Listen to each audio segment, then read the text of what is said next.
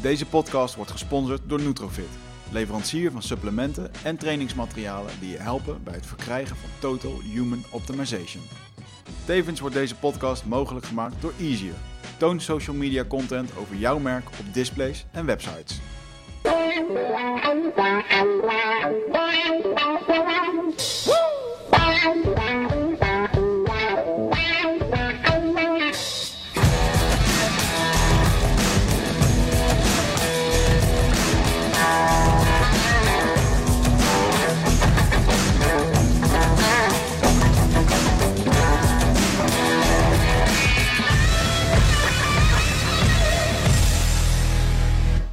Welkom bij weer een eh, nieuwe aflevering van Eindbazen. Ehm, vandaag hebben we weer een gast eh, met een flinke lijst aan eh, wapenfeiten en indrukwekkende titels voor jullie weten te strikken. Eh, vandaag zit in de studio Jaap van Ginneken. En Jaap van Ginneken is, en ik wou zeggen professor, maar daar zaten een paar nuances in, zei je net al. Ja, dat heet associate professor in het Engels, maar dat is ietsje minder. Oké. Nou, desondanks indrukwekkend. Dokter, begreep ik. Ja. Ehm, je bent journalist geweest, eh, auteur en spreker. Ja. Eh, zijn expertise is daarbij psychologie. en hij heeft over dit onderwerp meer als, nou ja, en andere onderwerpen, maar meer als 15 boeken geschreven. 25. 25, 25 zelfs. Eh, en daarnaast is hij een expert in beeldvorming van de culturele identiteit in de dagelijkse interactie. Maar ook op het gebied van botsende beschavingen en blockbuster speelfilms. En met die laatste wil ik wel eigenlijk wel eens even Oké. beginnen. Ja, ja, ja, Ja, welkom. Wat is je favoriete blockbusterfilm geweest? Ja, eh, eh, eh, Spielberg-achtige dingen. Waar ik heel erg van moest huilen was eh, E.T. bijvoorbeeld. Als, als, die, als dat mannetje naar de, naar de sterrenhemel wijst en zegt... Oh, oh. Ja, ja, ja. Je bent dus niet bang om toe te geven dat je helpt bij films. Nou, ik, als het lukt is het fantastisch. Ja, ja het is wel ernstig suspension of disbelief eh, als je zit te grienen op de bank. Nou, heel eerlijk, ik, ik heb ook wel eens mo- moeilijke momenten gehad. Eh, de laatste keer was in een, eh, was dan niet met de film, maar dat was met- tijdens een, een symfonieorkest. Oké. En dat het stiekem toch wel binnenkwam en dat een Jean als man dan en toch eigenlijk niet wil laten Wat was het? Wat was het? Het was een strijkorkest volgens mij. Oké, en, en, en wat voor compositie? Weet je niet meer. Nee, daarvoor, daarvoor ben ik te veel een cultuurbebaar. Twee weken geleden heb ik ook nog zitten huilen bij de 26e keer kijken naar Casablanca. Dan ga ik iets heel erg zeggen. Ik heb hem nog nooit gezien. Dat is vast is heel erg, Zo niet? mooi, zo mooi. Ja, wat? Nou ja, wat, wat daar mooi aan is, zeg maar, eh, eh, In- In- Ingrid Bergman is dan de vrouwelijke hoofdpersoon. En die heeft een affaire met, eh, hoe heet die nou ook weer, die Amerikaanse acteur. Die, maar dan op het laatst, eh ze heeft ook een, een officiële relatie met de verzetsheld van Europa. Want dat Mm. speelt dan in de Tweede Wereldoorlog. En op het laatst moeten zij en haar minnaar besluiten om hun affaire op te geven. Want het is belangrijk dat de verzetsheld gesteund wordt in zijn verzetswerk Ah, in ver- Europa. Verboden liefde Prachtig. en heroïsche opofferingen. Ja. ja, de mooiste liefdes zijn die net niet doorgaan. Ja, dat is. ja, bittersweet is dat eh, natuurlijk. Oké, ehm, maar ehm, ja, ik heb even ik heb wat onderzoek naar je gedaan. En een van de Ja. dingen waar je dus inderdaad je in lijkt te specialiseren is blockbusterfilms. Nou, daar heb ik een boek over geschreven. Maar met name over het gegeven dat de andere culturen en de geschiedenis van andere culturen en de geschiedenis daar op een hele bepaalde manier in wordt weergegeven. Dus het is eigenlijk een ideologiekritische analyse van Indiana Jones en van Anna and the King en van al die dingen die over zee spelen een eeuw geleden. En die zogenaamd op de ware werkelijkheid gebaseerd zijn. En ik laat dan zien dat daar allerlei perverse eh, draaien in zitten. eh, waarvan het beter zou zijn als we die onderkenden. Ja, illustreer dat eens met een voorbeeld. Nou ja, en en The King, hè? dus dat is beroemde The King and I. Dat was een beroemde musical ooit.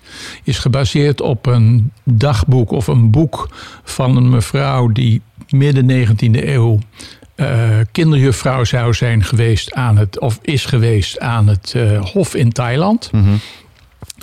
Eh, en ehm, nou ja, goed, ze was eigenlijk een onbeduidende kinderjuffrouw die later met ruzie is weggegaan. Maar toen ze eenmaal in Amerika was, toen zei ze: Oeh, heeft aan het Hof van Thailand gewerkt.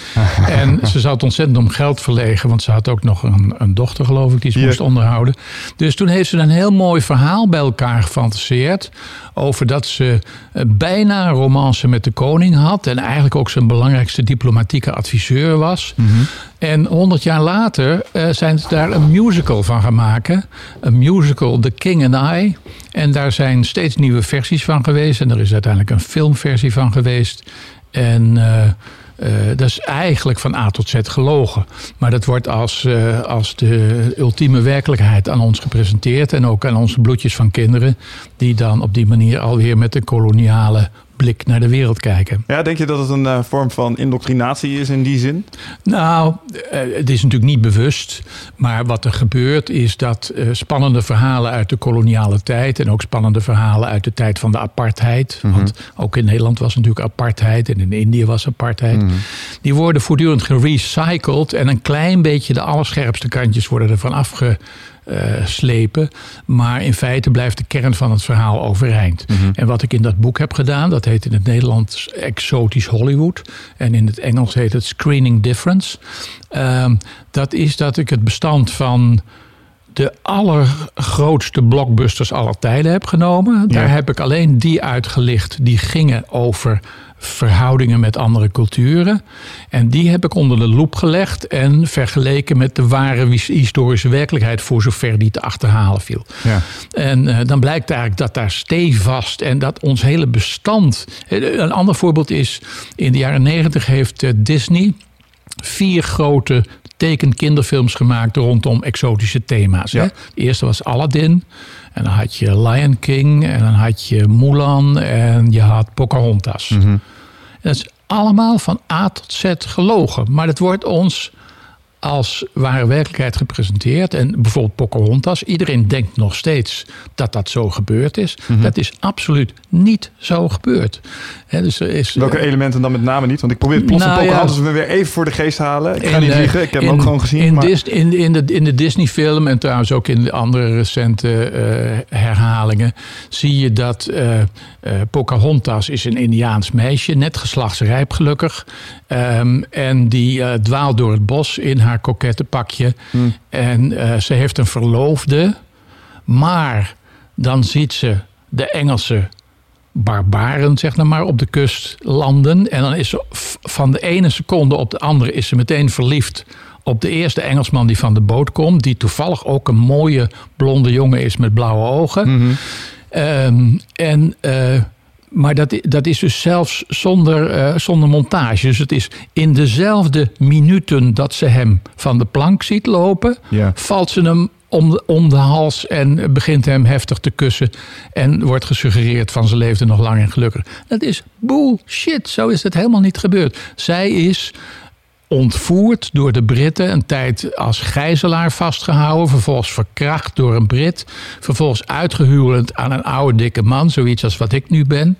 Uh, heeft een, is, oh, nou, nou. is op het einde nog meegesleept naar Engeland, waar ze natuurlijk onmiddellijk de, de griep en de pleuris kreeg. En is toen tragisch uh, begraven in een regenachtig uh, kerkhofje in, in Engeland. Zo is het gebeurd. Ja, dus de realiteit is iets minder rooskleurig als het wordt. om het zacht uit te drukken. Maar ja, geschiedenis wordt natuurlijk over het algemeen wel geschreven door hè, de overwinnaars. Dus ja. dat zou hier ja. ook wel een gevalletje Tuurlijk, dus kunnen zijn. Maar heb je het eigenlijk ook niet gewoon over um, ja, een stukje uh, raciale stereotyperingen die daarin voorkomen? Ja, ja, ja, het gaat over stereotyperingen. Het gaat helemaal over stereotyperingen.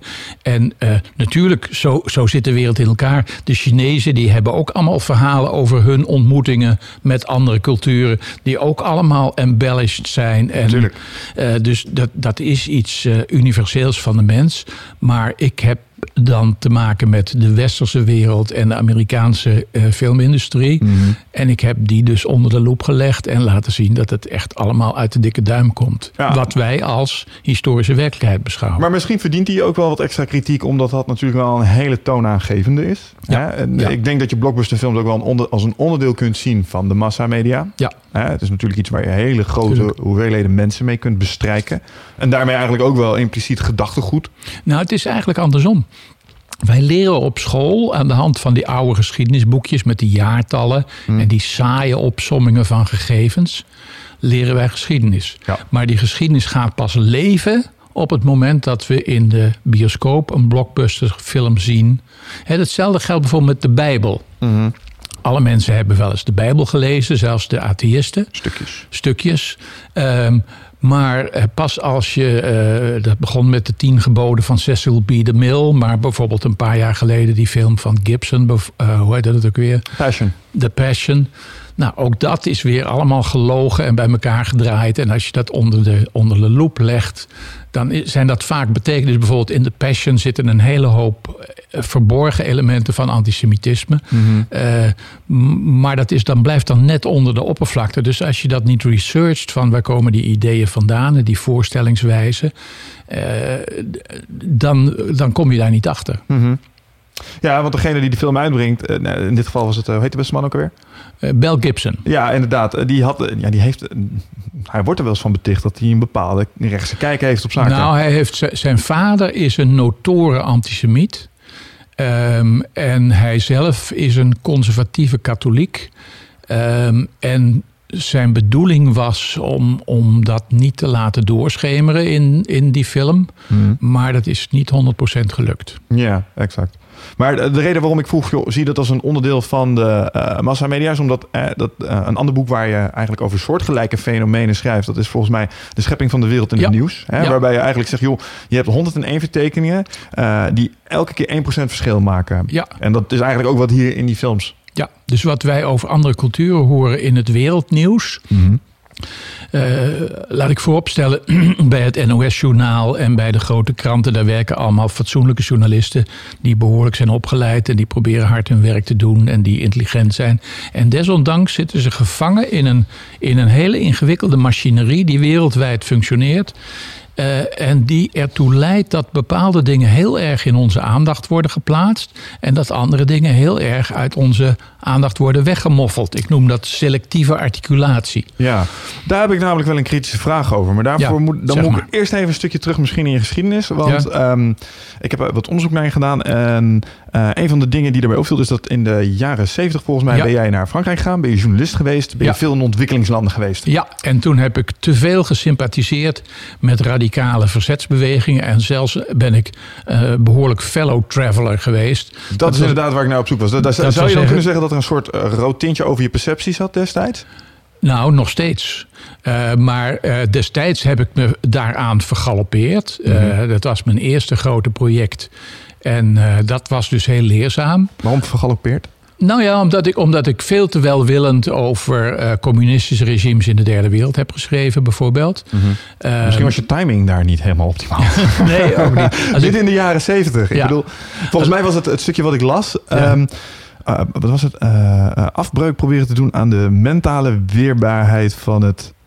Ja, nou, het was iets. eh, het, het, het eurocentrale gedachtegoed. ja, ja, ja, ja, het eurocentrisme. Ja, dat is wel een thema gebleven. Maar ik heb van die, van die uitglijders in de jaren zeventig geleerd om eh, ook meer zelfkritisch te zijn en niet te veel eh, je op de loop te laten gaan met bepaalde favoriete gedachten die je in je hoofd hebt ontwikkeld. De stokpaardjes. Dus alles wat ik na 1980 heb geschreven, daar is niks op aan te merken. Hmm. Ja, want eh, wat zorgde er nou voor dat je daar zo in meegesleept werd? Nou ja, het is een samenloop van omstandigheden. Ik kwam toevallig ooit. Het was natuurlijk de armoede in de derde wereld waar ik Mm. opeens in verstrikt raakte. En dat ging als volgt. Ik was student eh, tot mijn kandidaats in Nijmegen. Daarna ben ik naar Amsterdam gegaan. En vlak voor mijn kandidaats had ik eh, zes studenten eh, eh, warm gekregen om met z'n allen, met z'n zessen, een liftreis rond de Middellandse Zee te gaan maken. Oké. Met inbegrip van het Midden-Oosten. Mhm. Alles. Eh, en in de weken daaraan voorafgaand haakte de een na de ander af. En toen zei ik, wel godver, dan ga ik gewoon in mijn eentje. Dus Ja. ik met een koffertje langs de weg liften. Ik heb het ietsje ingekort, dus ik ben met de boot naar Beirut gegaan. En eh, gelift via Damascus, eh, Amman, Tel Aviv. Toen weer een stukje boot enzovoort. Ik ben in Egypte geweest, helemaal naar het zuiden. Het was de leukste reis die ik ooit gemaakt had. Eh, en eh, ik geloof dat ik maar 200 gulden op zak had. Dat is nu 100 euro. Klinkt echt heel avontuurlijk. Ja, heel avontuurlijk. Alleen in Egypte liep ik dus aan tegen, vooral in Egypte, dat er dus enorme verpaupering was. Zelfs in een stad als Cairo, zodra je een beetje buiten de toeristencentra gaat.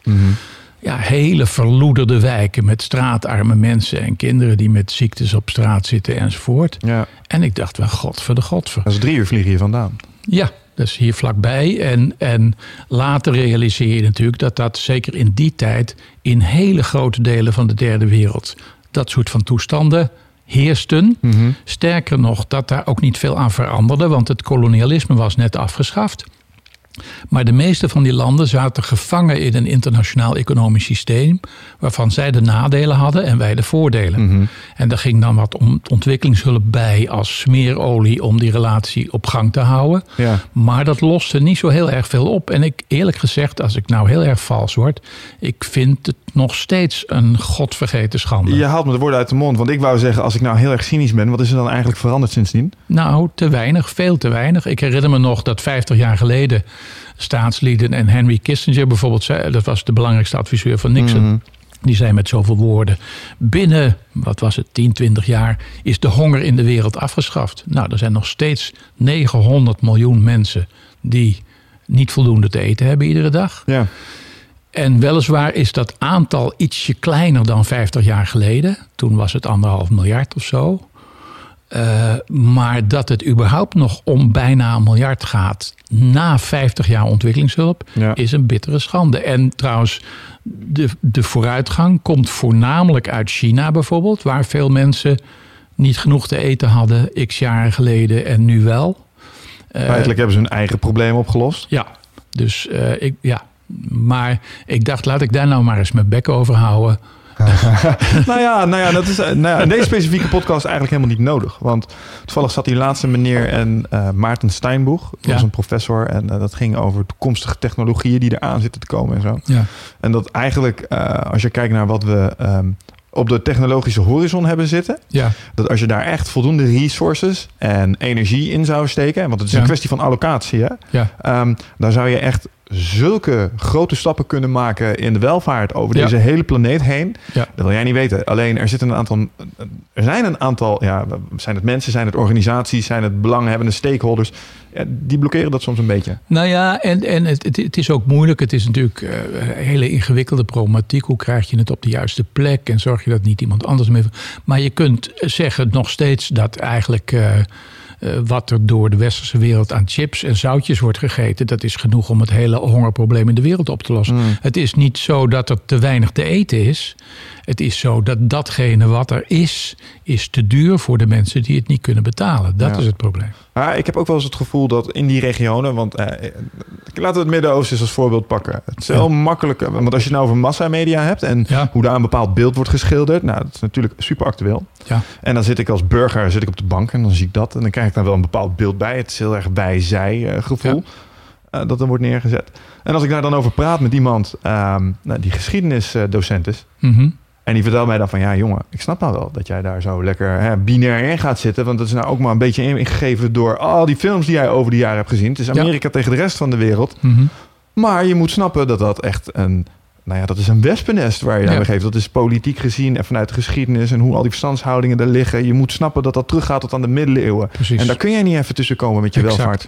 Internet is helaas niet genoeg om daar een stokje voor te steken. Nee, het wordt, eh, het wordt zelfs erger, want de hypes en scares die nemen het helemaal over. En de hele tijd, dus nu weer afgelopen weken met die vluchtelingenstroom uit Syrië, dan roept iedereen: doe iets, doe iets, het hindert niet wat. En eh, ik werd eh, anderhalf jaar geleden in een televisieprogramma gevraagd: van, moeten wij in Syrië interveneren? Mhm. En mijn antwoord was: lees één boek.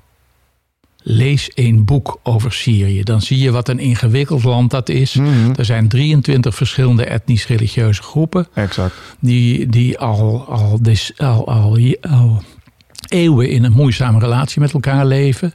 Uh, een van de dingen die ik bijvoorbeeld toevallig las, die, die verder uh, niet wordt uh, uitgemeten, dat is dat een van de redenen dat die Soenieten in Syrië zo in beweging zijn.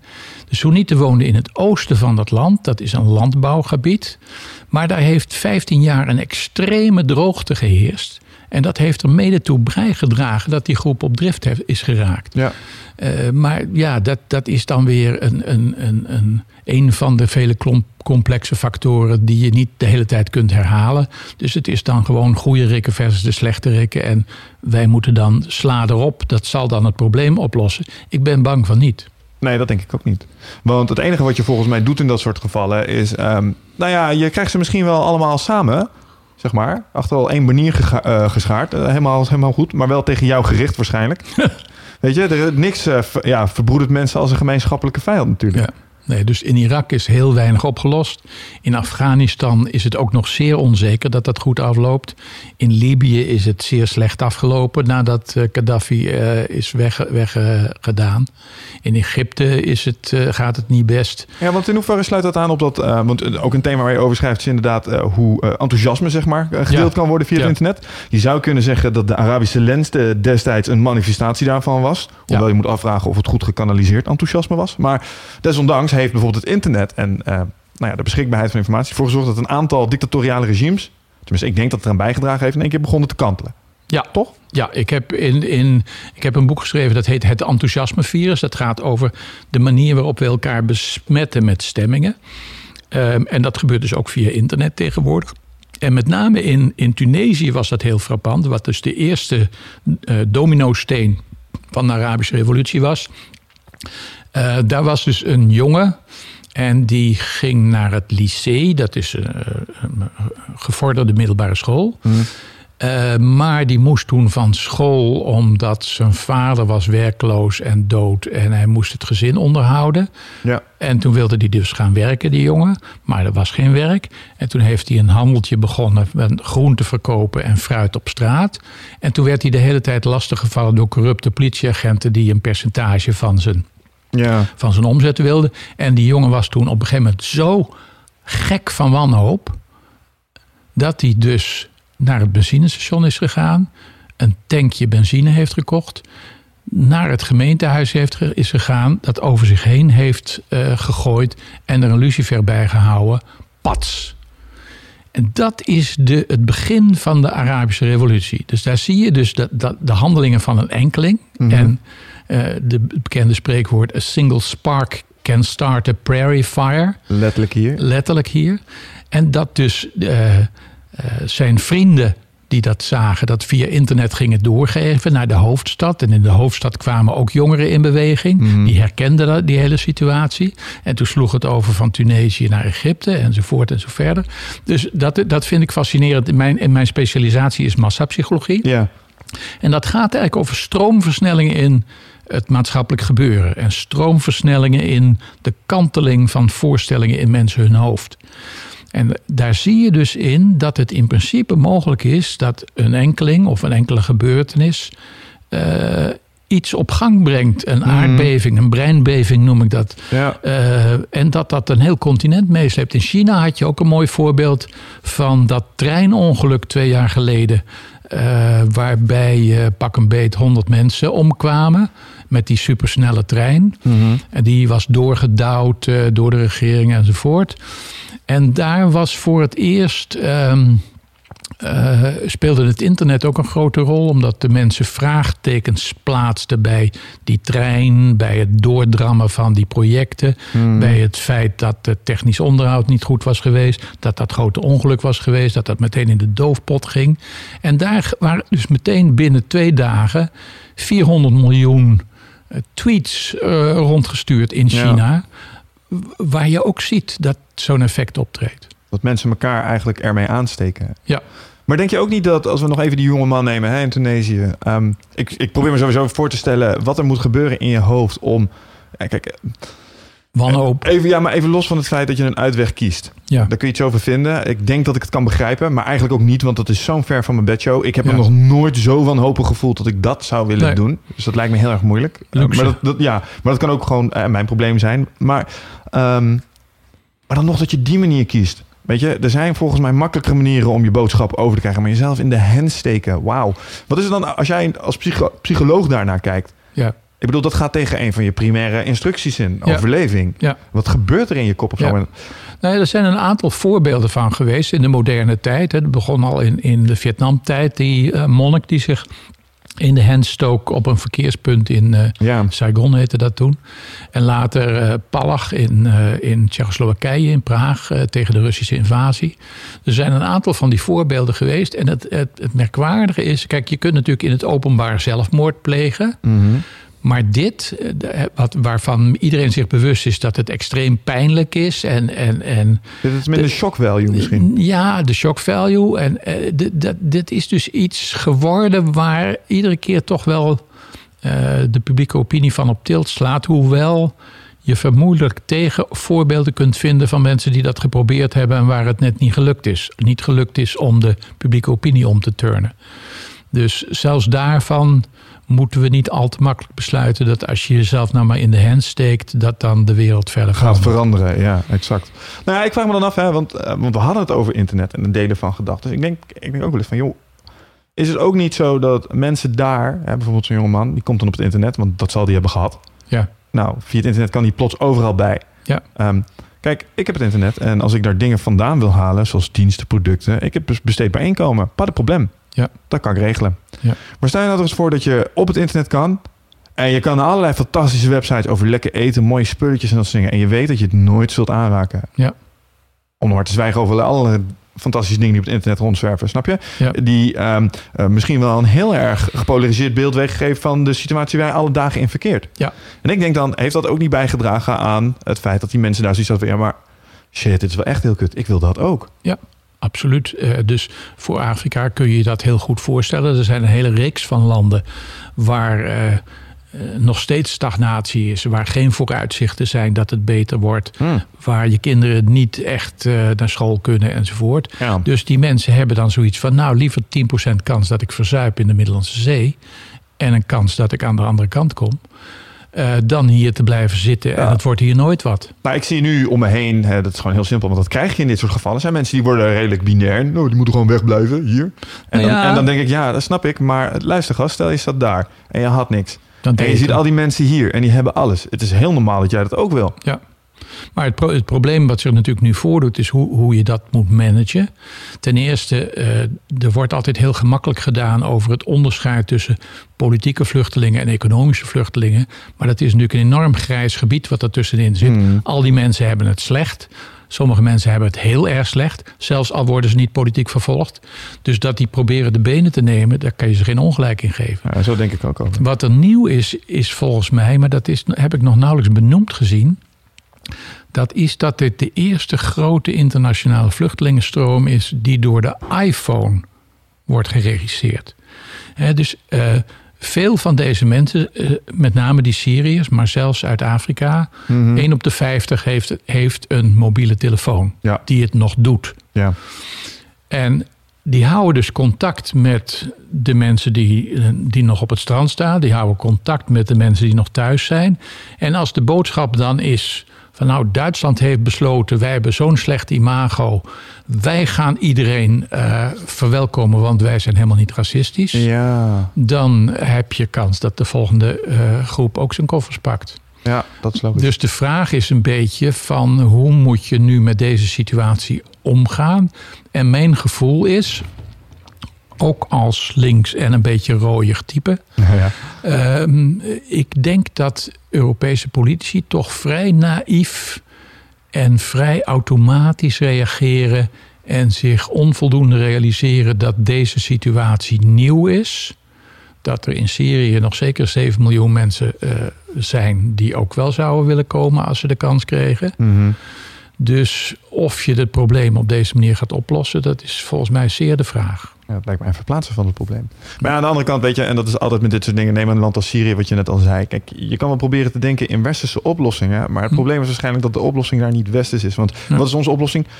Eh, opleiding, infrastructuur, economie. Ehm, Terwijl daar volgens mij denk ik ook volledig andere sentimenten spelen. Zoals Ja. machtsbelangen en dat soort dingen. En je hebt daar ook nog allerlei leiders die hun eigen agenda's erop nahouden. En dat. Sterker nog, als je die leider wegdoet, hoef je maar een half jaar te wachten en er zit een type van precies dezelfde garnituur. Nou, maar is dat niet exact wat ISIS is? Een machtsvacuum. Dat, Nou is, ja, dat dat is is- gevuld door even zo niet kwaadaardige mensen. Ja, maar dat komt ook omdat de Soenieten natuurlijk gemarginaliseerd zijn. Eerst in, in Irak, dat was eigenlijk het meest indringend. Of ze, ze waren al gemarginaliseerd in Syrië, omdat daar toevallig een president zit die geallieerd is met de Shiiten en de Mhm. Alawieten.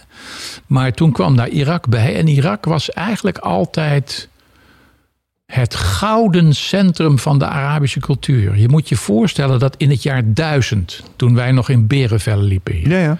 toen waren er in de stad Bagdad was er een straat met 100 boekwinkels. 100 boekwinkels Ja. die met de hand werden overgeschreven. Daar, en er was, er was de eerste universiteit, er was het eerste hospitaal van de wereldgeschiedenis. De- dus dat in de, in de Arabische beleving zijn die, die gouden eeuwen Mhm. van de Arabische cultuur, dat is de referentie. Dat was het grote kalifaat toch destijds? Ja, Ja. exact. Trouwens wel grappig dat, dat je dat zo zegt. Omdat ehm, ik geloof dat ik eergisteren eh, iets las over dat ehm, eh, een belangrijke oorzaak is geweest voor de situatie waar we nu in zitten. Was eh, het, ehm, en, eh, een beetje de opkomst van de jihad. Dat had te maken met de aanvallen van het Mongoolse Rijk op het centrum van dat kalifaat. Mhm. Want daardoor waren ze Ja. in een constante staat van oorlog. Ja. Eh, religie werd heel sterk ingezet, ook om troepen te motiveren. En Ja. daar is het, eh, en ik ben de naam van die specifieke imam kwijt, maar eh, die heeft heel erg meegevochten in de strijd tegen de Mongolen. En heeft met name zijn doctrine van de jihad daar Oké. helemaal afgemaakt. Waarom? Nou ja, eh, om het Rijk te verdedigen tegen die constante invasies. Maar uiteindelijk heeft dat gedachtegoed dus eh, ja, een soort dominantie verkregen over de rest. En dat is een belangrijke pijler geweest op basis van een geschriften waarvan nu eh, een heleboel van ontstaat. Ja, ja, ja, ja oké. Ja, dat Mocht- zou best kunnen. Khan in principe dus. Ja, ja, ja, ja, ja.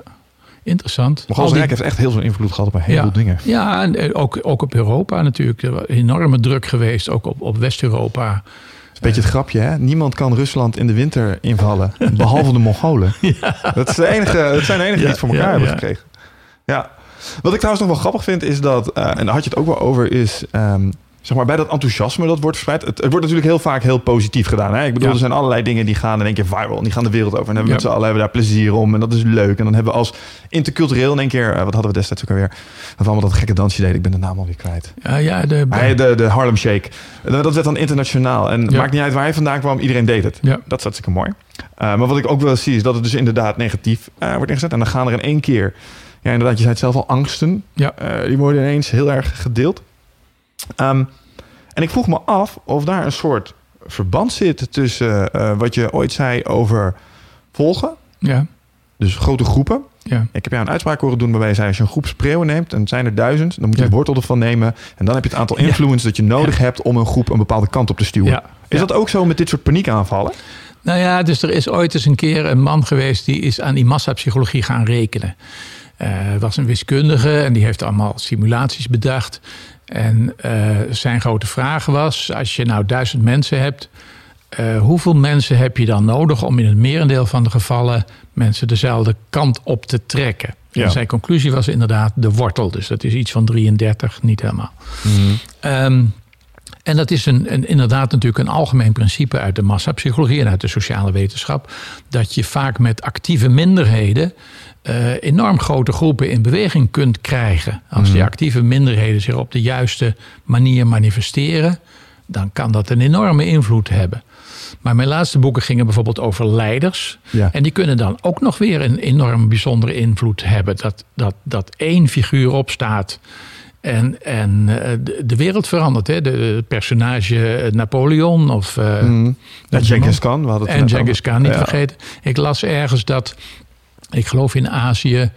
eh 10% van de mensen heeft de genen van Genghis Khan. Dat wil zeggen ja, dat ik hij geloof dat het zelfs op de, niet alleen Azië, maar wereldbevolkingsniveau is. Ja. ontzettend in de ronde geneukt. Nou ja, die mannen hadden een hele, ehm, eh, een hele praktische, maar voor ons een hele gruwelijke strategie. Oh ja, Eh, en eh, die regeerden gewoon met angst. En als ze een dorp kwamen pakken, dan, eh, ja, dan werden alle mannen afgemaakt. Op niet al Ja. te prettige wijze over het algemeen. En de vrouwen die waren gewoon, ja, die werden dan tot vrouw gemaakt. Dus daar Ja. moest je formeel mee trouwen. Maar dat was natuurlijk niet helemaal wederzijds. Eh, Nou ja, dat had dan ook weer een, een, een bedoeling om banden met andere clans te smeden. ja. Maar ze waren niet de enige hoor. Want ik zag toevallig net in een documentaire over Karel de Grote. Hè, dus onze stichter van het Europa, zoals wij dat kennen. Mhm. En die had ook bij zijn, eh, bij zijn eh, strijd in eh, Duitsland. op een gegeven moment liet hij dan 5000 jonge mannen verzamelen. nadat de strijd was gestreden. En die 5000 jonge mannen die werden gedurende drie dagen. één voor één voor één onthoofd. 5000 achter elkaar. ja. Om maar te zorgen dat dat volk niet opnieuw tot bloei zou komen. Dus zulke lekkertjes waren onze vo- voorouders nou ook weer niet. Nee, en ik denk dat dat ook iets is wat wij ons als mensen eigenlijk helemaal niet meer realiseren. Want oorlog is nog steeds hartstikke verschrikkelijk, eh, absoluut. Ja. En de Eerste Wereld en de Tweede Wereldoorlog zijn ook echt schrijnende dingen gebeurd. Maar toch denk ik dat er iets anders is t- tussen. eh, ik weet het niet, ik zou mensen niet, ik zou geen moord kunnen plegen. Dat lijkt me echt niet. Maar het lijkt me nog wel een verschil tussen iemand door zijn hoofd schieten en iemand zijn strot openhalen. Snap je wat ik Ja, bedoel? Dat is ja, echt. eh, ja, maar we zijn dieren in dat Als opzicht. je gewend bent, als je thuisslager bent en de geit moet er ook af en toe aan geloven of het varken, dan heb je die routine wel eh, te pakken. Ja, maar misschien is dat wel gewoon een manifestatie van mijn zeer softe eh, kant. Want ja, ik ben natuurlijk in welvaart opgevoed. Ik heb Ja. nooit, eh, ja, Ja. ik heb als een noodslachting gezien. Ik ben een boerenknul in dat opzicht. Ah, Oké, nou dat is al wat. dat dan wel, Heb maar ik daar ben ik ook niet. echt eh, super enthousiast van. nee. Dus wij mensen zijn denk ik eigenlijk een beetje vergeten hoe hard moeder natuur kan zijn. Zo af Nou en toe. ja, en, en we weten ook niet waar we zelf toe in staat zijn, mits in de juiste omstandigheden gebracht. Hè? Want Uiteraard. eh, ehm, alle beschaafde landen hebben hele grote massamoorden op hun geweten. De- enfin, Nederland en Indonesië is nou voor de 21ste keer opgerakeld. Eh, behalve dat de regering voor de 21ste keer heeft gezegd dat ze dat niet willen onderzoeken. Mhm. Uh, maar dat geldt ook voor Frankrijk en Algerije en voor de Britten in Maleisië en in Kenia en Maar zo. is het niet overal waar je bezetting uitvoert dat dat soort Per situaties... definitie. Want je Per komt met een groep mannen het territorium in van een andere groep mannen. Ja, Die zullen daar altijd vanuit een stukje natuurlijk instinct... zullen ze daar tegen in het gereel willen komen. Die, Ja. Dat moet je in de kiem smoren. mhm. denk ik dan. Als je dan toch het zo heel en zakelijk benadert. altijd uit de hand. Nou, dan, dan is dat eh, denk ik de enige Want manier je om te bent altijd van plan om het keurig te doen. Maar in de praktijk lukt dat nooit. Ja, is dat zo? Ik denk dat een heleboel intenties altijd toch wel een stukje macht zijn geweest. Ja, we maar komen goed. nu resources verzamelen hier. We komen hier niet om het... eh, een heleboel dingen zijn natuurlijk onder het, eh, het goede woord van Christus eh, gebracht. We hebben de kruistochten gedaan om het woord Ja. van Christus daarheen te brengen. Ja, bullshit. We wilden gewoon macht in het oosten. Mhm. Want daar werd veel gehandeld. En Ja. daar kon je... Nou ja, enzovoort. Ja. Maar... ehm, ja, en dat aansteken van elkaar, waar we het over hadden. ehm, wat ik me daar dan altijd bij afvraag is, want eh, je had het net over leiders en die Mhm. actieve minderheden. Nou, volgens mij is het terecht, volgens mij kan één leider een actieve minderheid starten. Ja. Die actieve minderheid kan een heleboel in beweging gaan zetten. Ja. Eh, en dat kan positief zijn, maar dat kan dus ook heel negatief zijn. En wat Ja. mij altijd opvalt is dat voor positief is natuurlijk mooi en dan ook daar gebeurt het al wel. ehm, is dat zodra de groep groter wordt, dat het kritisch denken achteruit lijkt te gaan. Ja. En dan refereer ik naar allerlei conspiracy-achtige... Ja. hè, Maar dat is een heel ingewikkeld probleem waar heel veel eh, tegenstrijders over geschreven is. Eh, ik ben de laatste, de laatste, mijn laatste twee boeken gingen allebei over leiderschap. Mhm. En eigenlijk gingen ze allebei over de zelfverzekerdheid van leiders. En daar zit een positieve kant aan en er zit een negatieve kant in. Hmm. Mijn laatste boek laat zien eh, dat veel leiders zijn zelfverzekerd. Maar waarom zijn ze zelfverzekerd? Een van de aspecten die ik heb uitgespit, en dat is verbazingwekkend anno 2015, Hmm. is dat het leiders uit het stenen tijdperk zijn. Ja. Dat komt, hè, dus we, we- als je kijkt naar de hoofden van de grootste multinationale ondernemingen in de wereld, Mhm. de premiers en de presidenten van alle landen, dan hebben die in het geheim een aantal biologische kenmerken gemeenschappelijk. Dat gelooft niemand, maar lees mijn boek, daar staat het heel zuiver uitgespeld aan de hand van heel zorgvuldig wetenschappelijk onderzoek. Mhm. Eerste voorbeeld wat iedereen natuurlijk herkent is, eh, die topleiders zijn gemiddeld een paar centimeter groter. Dat is goed nieuws Niet voor mij. allemaal. Ja, jij ben bent twee een meter. typische leider. Ja. Ja. Ik, ik, heb dat, ik heb daar een stukje Ik heb daar meteen een volgvraag op. Doet de ratio eh, met gewichten nog toe? Omdat ik, ehm, eh, als je kijkt naar eh, wat me opvalt, is als eh, gasten een indruk maken op mij. Ik denk van wow, weet je wel, daar Mhm. komt een gast binnenlopen. Lang is inderdaad ding, maar ze zijn vaak ook iets breder. Maar als je een lange gast zonder spiermassa ziet binnenlopen, denk je, ja, die duwen zo om. Snap je? Nou, ik kwam er dus achter dat de tweede factor naast de- die lengte is de stemdiepte. Dus mannen met een zware stem hebben meer overwicht. En die stemdiepte, dat had ik me helemaal niet gerealiseerd, dat blijkt samen te hangen met je borstkas. De stemdiepte Ja. heeft te maken met de borstkas. Dus, eh, ehm, en dat is ook in de dierenwereld trouwens het geval. En dat wordt vertaald als vechtvermogen. Dus je kunt aan, aan de stemdiepte voor een deel op een afstand al horen het vechtvermogen van het andere beestje. Ja, wauw. Want het zegt iets over zijn borstomvang en dus misschien wel iets over zijn cardiovasculaire capaciteit of spiermassa. Ja, spiermassa. Ja, de- ja, ja. ja. Het is zo grappig dat je Ja, dat... jij komt uit de vechtsport, dus je, je zou dat moeten kunnen thuisbrengen. Ja, wat me wel opvalt is dat als gasten bij elkaar zitten, dat het vaak eh, dat je je stem automatisch lager gaat maken. Mhm. Dat ik heel anders praat tegen mijn vriendin als dat ik praat tegen een gast waarvan Ja. ik denk, jij kan kickboksen. Wij, pa- wij passen dat aan elkaar aan. Ja, hè? Er is een mooie analyse gemaakt. Bijvoorbeeld, je hebt eh, Larry, wat die nou, Larry King van CNN. Was de beroemdste interviewer van CNN. Mhm. En er zijn onderzoekers geweest die hebben al zijn interviews eens eventjes geanalyseerd. Ja. En dan bleek dat als hij een gast had die duidelijk hoger op de ladder stond dan hij, dan eh, had hij een meer onderdanig stemgeluid. En als het iemand was die veel lager was in de maatschappelijke ladder, dan had hij een veel dominanter Hey, stemgeluid. dat is grappig. Dit zouden we ook wel eens een keer kunnen doen met eindbazen namelijk. Want we Ja. hebben hier ook wel een redelijk divers publiek zitten. Soms zijn het ook mensen die aan de andere kant zitten. Daar heeft in diezelfde stoel ook wel eens een keer Alistair Overeem gezeten. Ja. Dat is een eh, UFC-kampioen. En die Ja. zit in het Mixed Martial Arts. En eh, daarvan weten Wicht en ik allebei zeker dat als we het zouden proberen... dat het redelijk kansloos zou zijn... tenzij we gereedschap zouden meenemen. Dus ik Een microfoon bijvoorbeeld. ja, ja, ja, of iets hards en sterks. En, jeetje. Ja, het liefst iets met een afstandsbediening. Maar, ehm, nee, maar wat, eh, het zou wel grappig zijn om te zien eh, of we daar inderdaad ook ons stemvolume aanpassen. Want het Ja. valt mij, ik ken een eh, jongen die heeft echt van zichzelf een hele zware diepe stem. En ik heb Ja. mezelf er wel eens op betrapt dat ik dat dan wil matchen of Aha, zo. En dan, ja. het gebeurt helemaal automatisch. En dan denk ik, hé, wat grappig dat ik dat doe. Klopt, klopt. Dat staat in mijn boek uitvoerig uitgespeld. Allerlei varianten op, op dat, dat spel. En op diezelfde manier zijn er andere factoren. Gezichtsvorm, symmetrie van het lichaam enzovoort. Symmetrie van het lichaam is bijvoorbeeld interessant. Dat is natuurlijk een aspect van, van onze schoonheidstoekenning. Iemand die een symmetrisch gezicht en symmetrisch lichaam heeft. Maar in de dierenwereld speelt dat ook. Dus dieren vinden ook andere dieren mooi die symmetrisch zijn. Mhm. Maar nou komt die. Mannetjes die heel symmetrisch zijn, die geven andere feromonen af. Feromonen zijn geuren die je niet ruikt, maar die onbewust invloed hebben op de anderen. Er is een soort van zelfverzekerdheidsferomoon wat ze uitstralen naar anderen, waardoor die zich makkelijker eh, als volger opstellen. Ah. En als je je zou voorstellen dat dat in de mensenwereld, dat wij misschien in dat rudimentaire eh, orgaan waarmee we feromonen konden ruiken ooit, Mhm. dat dat ook nog weer te activeren is, nou dan hebben we een, een heersersgeurtje natuurlijk. Nee, ik denk dat het op onderbewust niveau absoluut meespeelt. Ja. Kijk, eh, een van de uitspraken die ik, eh, waar ik zelf wel een fan van ben, is dat alle psychologische is biologisch. Ja. Nou, hm, ah, daar mag ik eh, van, van mijn vakbroeders mag ik het daar niet mee eens zijn. Ja, daar, daar heb ik namelijk. vind ik wel interessant. Daar kunnen we nog wel even een klein uitsprongetje maken, namelijk. Want ehm, misschien kun je me geruststellen over iets. Want eh, alle, eh, alle psychologisch is biologisch. Dat suggereert ook dat het heel deterministisch is. Mhm. Misschien wel. Hè? Dat het eigenlijk eh, heel, dat het allemaal computaties zijn. En nou ja, dat je niet meer bent als een machientje dat reageert Ja. op zijn omgeving. Zie je dat, dat als psycholoog ook echt zo? Nou, kijk, ehm, dat is eigenlijk een hele fundamentele vraag die zich in de wetenschap voordoet. En die moet je als volgt beantwoorden.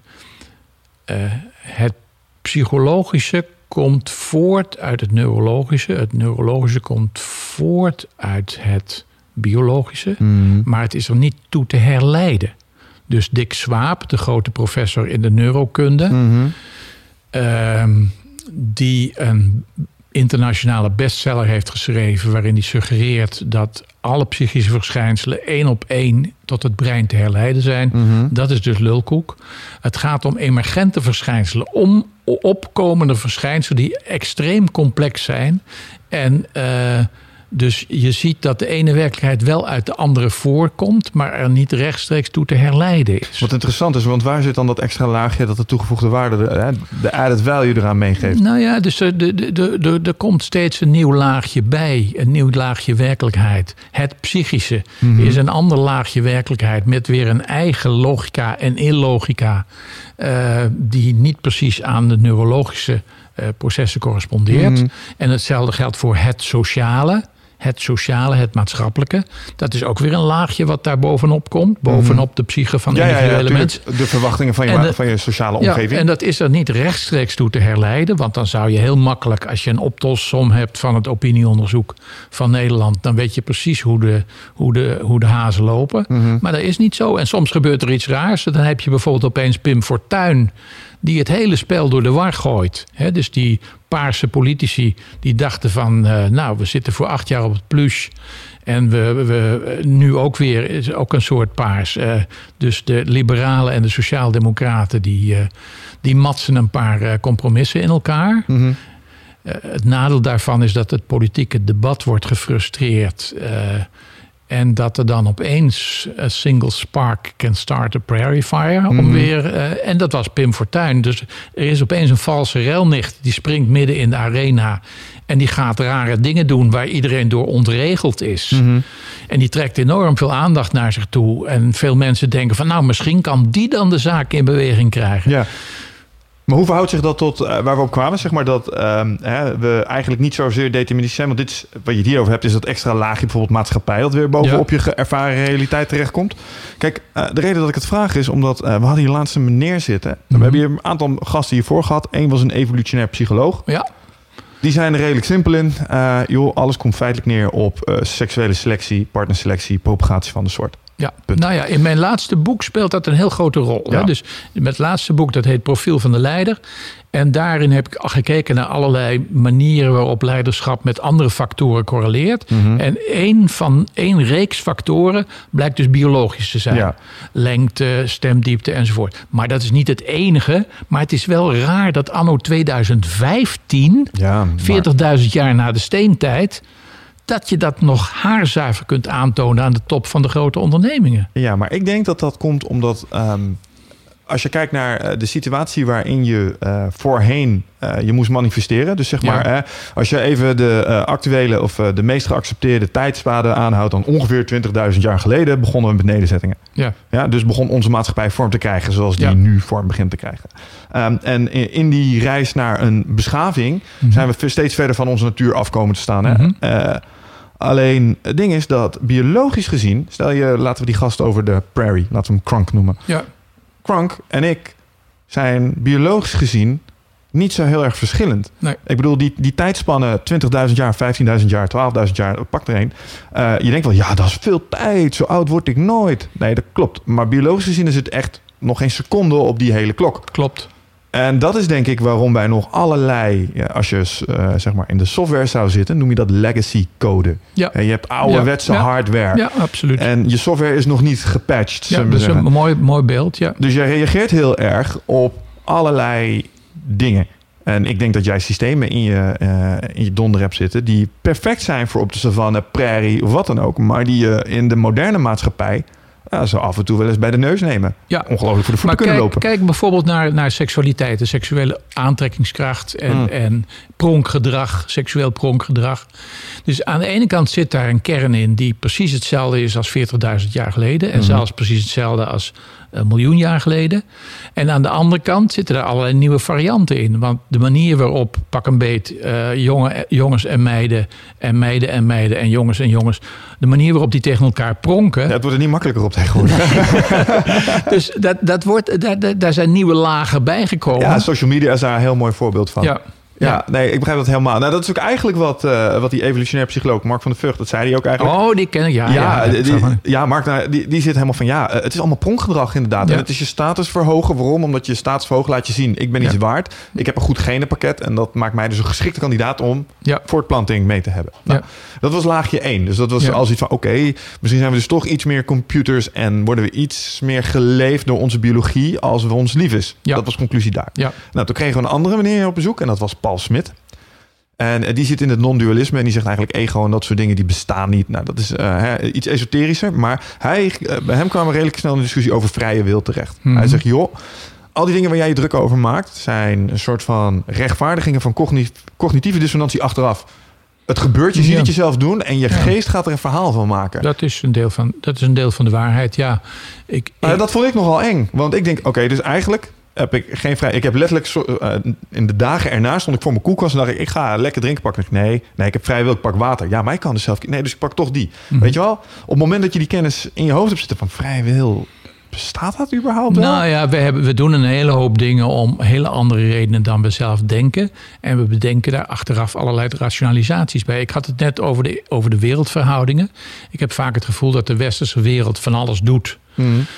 Wat dan toevallig net met hun objectieve belangen correspondeert. En Ja, ja. dat daar achteraf een rationalisatie overheen wordt geplakt van ja, wij willen de democratie brengen in een ander land. Eh, en dan gaan we voorbij aan het feit dat we ook 23 dictators hebben waar we hele dikke vrienden mee zijn. Weet je wat Amsterdam? We zijn hier om jullie te bevrijden, jongens. Ja, precies. Ja, ja. Nee, dus je people. kunt niet sceptisch genoeg zijn, eh, zelfs niet ten aanzien van je eigen motieven om eh, dingen te Ja, vinden. maar dit wat jij omschrijft suggereert een soort van labeling achteraf. Zo van, oké, we gaan dit doen. Hoe gaan we dit spinnen? Oh, dit klinkt wel lekker. Nee, maar ze zijn zich er niet eens van bewust. Oké, dus die mensen geloven oprecht dat ze dit doen vanuit een soort juiste Ja. intenties. Wat niet wil zeggen dat ze niet beter zouden kunnen weten als ze wat sceptischer naar zichzelf zouden kijken. Ja. Ja, want ik zit daar best wel cynisch in. Want ik ga er eigenlijk vanuit dat je eh, inderdaad, een beetje in die hoek van Mark, eh, dat je eigenlijk gewoon twee primaire instructies hebt. Je Ja. eigen overleving waarborgen Tuurlijk. en, je, en, en nou ja, je genenpakket doorgeven. Ja, nee, maar ik ben het helemaal eens met Mark van Vught. Ik heb eh, van hem gelezen en ik heb in mijn laatste boek heb ik hem uitvoerig aangehaald. Ik ben het helemaal met hem eens dat, eh, en, en psychologen hebben dat lang tegengehouden, die evolutionaire stroming. Mhm. Die zegt van we hebben veel meer uit de steentijd en uit de savannetijd bij ons dan we willen weten. Ja. Daar heeft hij volledig gelijk in. Maar desondanks neemt dat in een nieuwe maatschappij toch ook weer een fractie andere vormen aan. Mhm. Hè, dus dat pronk- pronkgedrag, pronkgedrag wat we net noemden, dat is een laagje wat erbij komt, eh, waardoor je het niet. eh, eh, Vroeger in de, in de steentijd zou je, als je een leuke dame op straat ziet, spring je er gewoon meteen bovenop. Nu is het, wordt het iets subtieler ingekleed. Maar verleid gedrag en pronkgedrag en imponeergedrag enzovoort, Mhm. dat hoort er allemaal bij. Ja, ja, dat geloof ik ook. Ehm, maar als we die biologische achtergrond dan hebben en we kijken naar een, klassieke biologische rolverdeling, zeg maar, zoals die Mhm. er is hè, tussen de seksen, man Ja. en vrouw, Ja. is dat ook een van de redenen waarom eh, een van de dingen, fenomenen die je aanhaalt, is dat er ehm, nou ja, relatief weinig dames op topniveau. Nou, dat is een heel, heel gevoelig onderwerp. Dat kan ik me van Ik alles moet daar voorstellen. overmorgen naar een topvrouw om daarover te praten. Heb jij Twitter?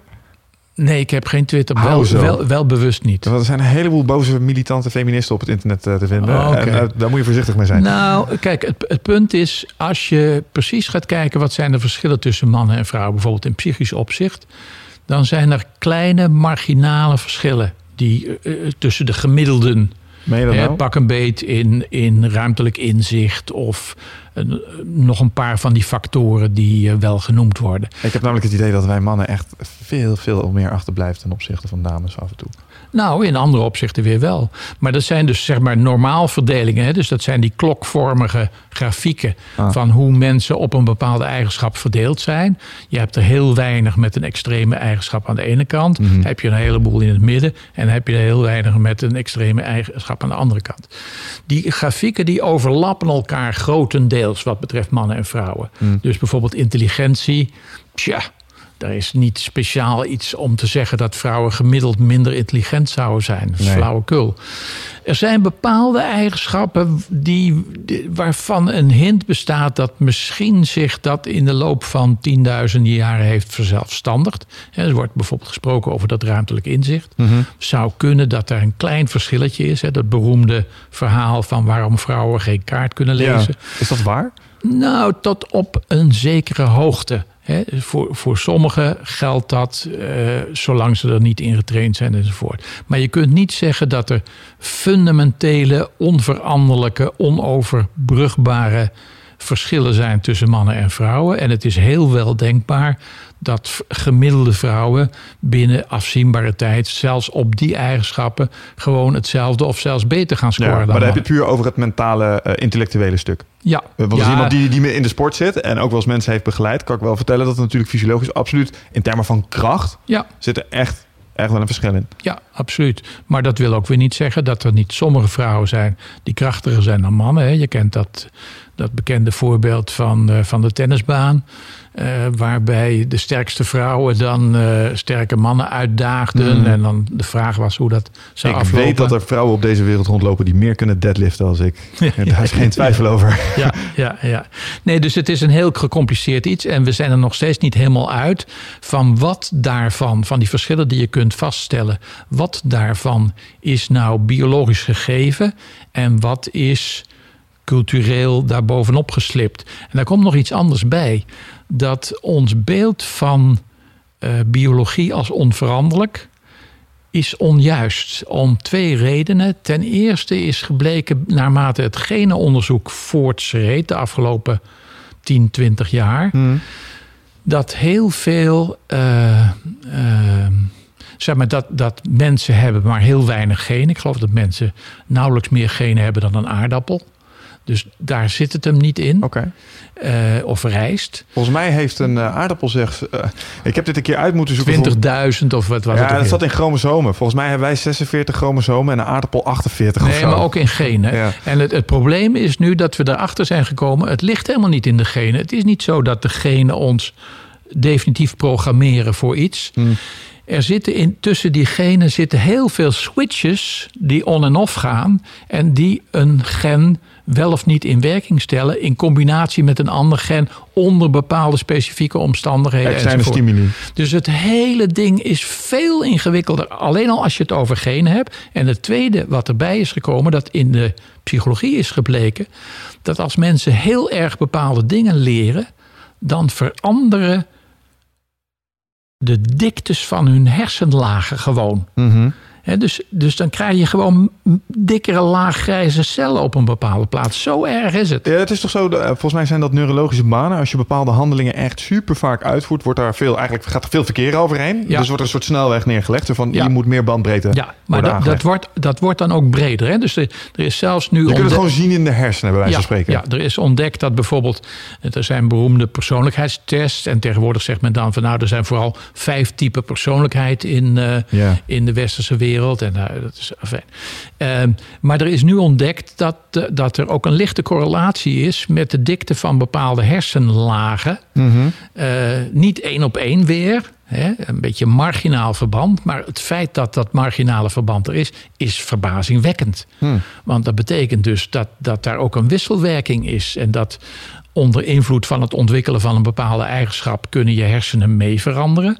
Niet alleen dat er dat andere verbindingen worden gemaakt, maar zelfs dat de anatomie een beetje verandert. Maar is dat niet gewoon mensen die eh, erachter komen dat ze ergens goed in zijn en dat dan vervolgens gewoon heel vaak gaan doen? Is dat, zijn dat geen mensen die van hun 8 en 9 stien aan het maken zijn? Dat kan zijn, maar het kan ook zijn dat het, dat het iets heel anders is waar je niet bewust mee bezig bent, maar wat gewoon toevallig gebeurt omdat de dingen zo lopen. Hm. Eh, dus dus ons, ons beeld, hè, dat is echt nog maar 15 jaar geleden dat we dachten van nou datgene wat genetisch is, dat is de programmering van de mens. Ja. En dan zijn, hebben we uiteindelijk ontdekt dat er zijn dan enkele tienduizenden genen. En dat zou het dan zijn. En sindsdien zijn we erachter gekomen van shit, het is veel ingewikkelder. Weet je wat ik dan heel interessant vind in dat soort dingen? Want als die genen eh, switches kennen die door allerlei externe stimuli aan en uit worden gezet, zodat ze Ja. reactief zijn feitelijk op een omgeving, doet je eigen perceptie van de omgeving dan ook nog iets aan die switches? Want stel dat zijn je bouwblokken, die bouw je op, die configureer je op een bepaalde manier. Stel je zit super pessimistisch in elkaar, Ja. dus jouw glas is altijd half leeg. Ja, Dat doet iets met de stimuli die jij ontvangt. Ja. Ik ben een half vol figuur, Maar- voor mij is dat het leuk. ja. Maar dus eh, dan zou ik liever het woord gebruiken beleving. Hè? Dus de manier Ja. waarop mensen de situatie beleven. Als mensen situaties voortdurend als stressvol beleven, Mhm. ja, dan ondergaan ze lichamelijke veranderingen die daarmee corresponderen. Ik zal je iets anders eh, noemen. Ehm, er is onderzoek gedaan naar de mensen die in de hongerwinter geboren zijn in Nederland. Ja, Ik zit daar net naast. mijn oma was er één van. Nou, ik zit daar net naast, maar er is gevonden dat die mensen tot op zeer hoge leeftijd een hele reeks van syndromen veel vaker hebben. Oh. Alleen omdat ze in de hongerwinter geboren zijn. Dus omdat ze, eh, maar, maar zit hem dat dan in het feit dat ehm, degene blijkbaar gewoon dat ze te weinig eten hebben gekregen?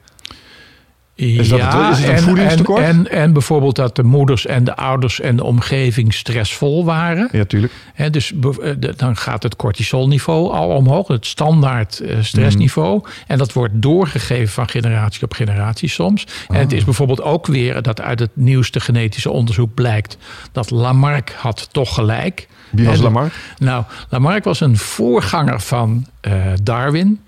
Die zei dat als groepen heel lang onder een bepaalde omstandigheid leefden, dat hun genetische erfenis daar zich daar dan aan aanpaste. in gunstige zin, zodat je genen kreeg waardoor je daar beter mee om kon gaan. En bij Darwin is gezegd van nee, dat is lulkoek, zo is het niet. Het zijn spontane mutaties. Het, het is, zijn mutaties die uitgeselecteerd worden. En dat is weliswaar een deel van het verhaal. Maar nu komen we er weer achter dat het wel degelijk zo is dat er in die overerving van genen een zeker richtingsgevoel zit. Het is niet helemaal een blind proces. Ja. Dus als je nou maar echt, daar kan ik me nog wel iets bij voorstellen. als je heel erg in de poolcirkel belandt en je blijft daar generaties zitten, dan is het niet alleen zo dat degenen die niet de juiste bagage hebben, dat die eh, eerder sterven. Mhm. Maar dan is het ook zo dat de overlevers genetische mutaties ontwikkelen die in de gunstige richting gaan. Ja, daar heb ik... eh, ja, daar kan ik me van alles bij voorstellen. Want als jij als eh, biologische machine constant wordt blootgesteld aan bepaalde nou ja, externe factoren... Mhm. Jij geeft je genenpakket door, jij sterft, je, je zoon... exact dezelfde omstandigheden, dat daar... Als dat inderdaad dat genenpakket beïnvloedt, die kou, Ja. dat geschaarste aan eten, dat dat echt wel misschien wel in de basisprogrammering die je vervolgens weer in je eigen genenpakket doorgeeft, dat het iets aanpast. Dat snap Ja. ik. Kan ik me heel goed voorstellen. Misschien kun je daar die twee werelden wel heel goed met elkaar. Want spontane mutatie komt voort na een voortplanting van een ouder die al een tijdje in die omgeving geweest Mhm, is natuurlijk. mhm, Ja, maar Oh. het zijn allemaal marginale verbanden. Hè? Maar de, ik, ik, ik merkte eergisteren bij een lezing dat de meeste mensen hebben weinig wetenschappelijke scholing in statistiek en dat soort van dingen. Hmm. Eh, dus ten eerste begrijpen mensen niet het verschil tussen een, eh, een marginaal verband, eh, wat wel is aangetoond.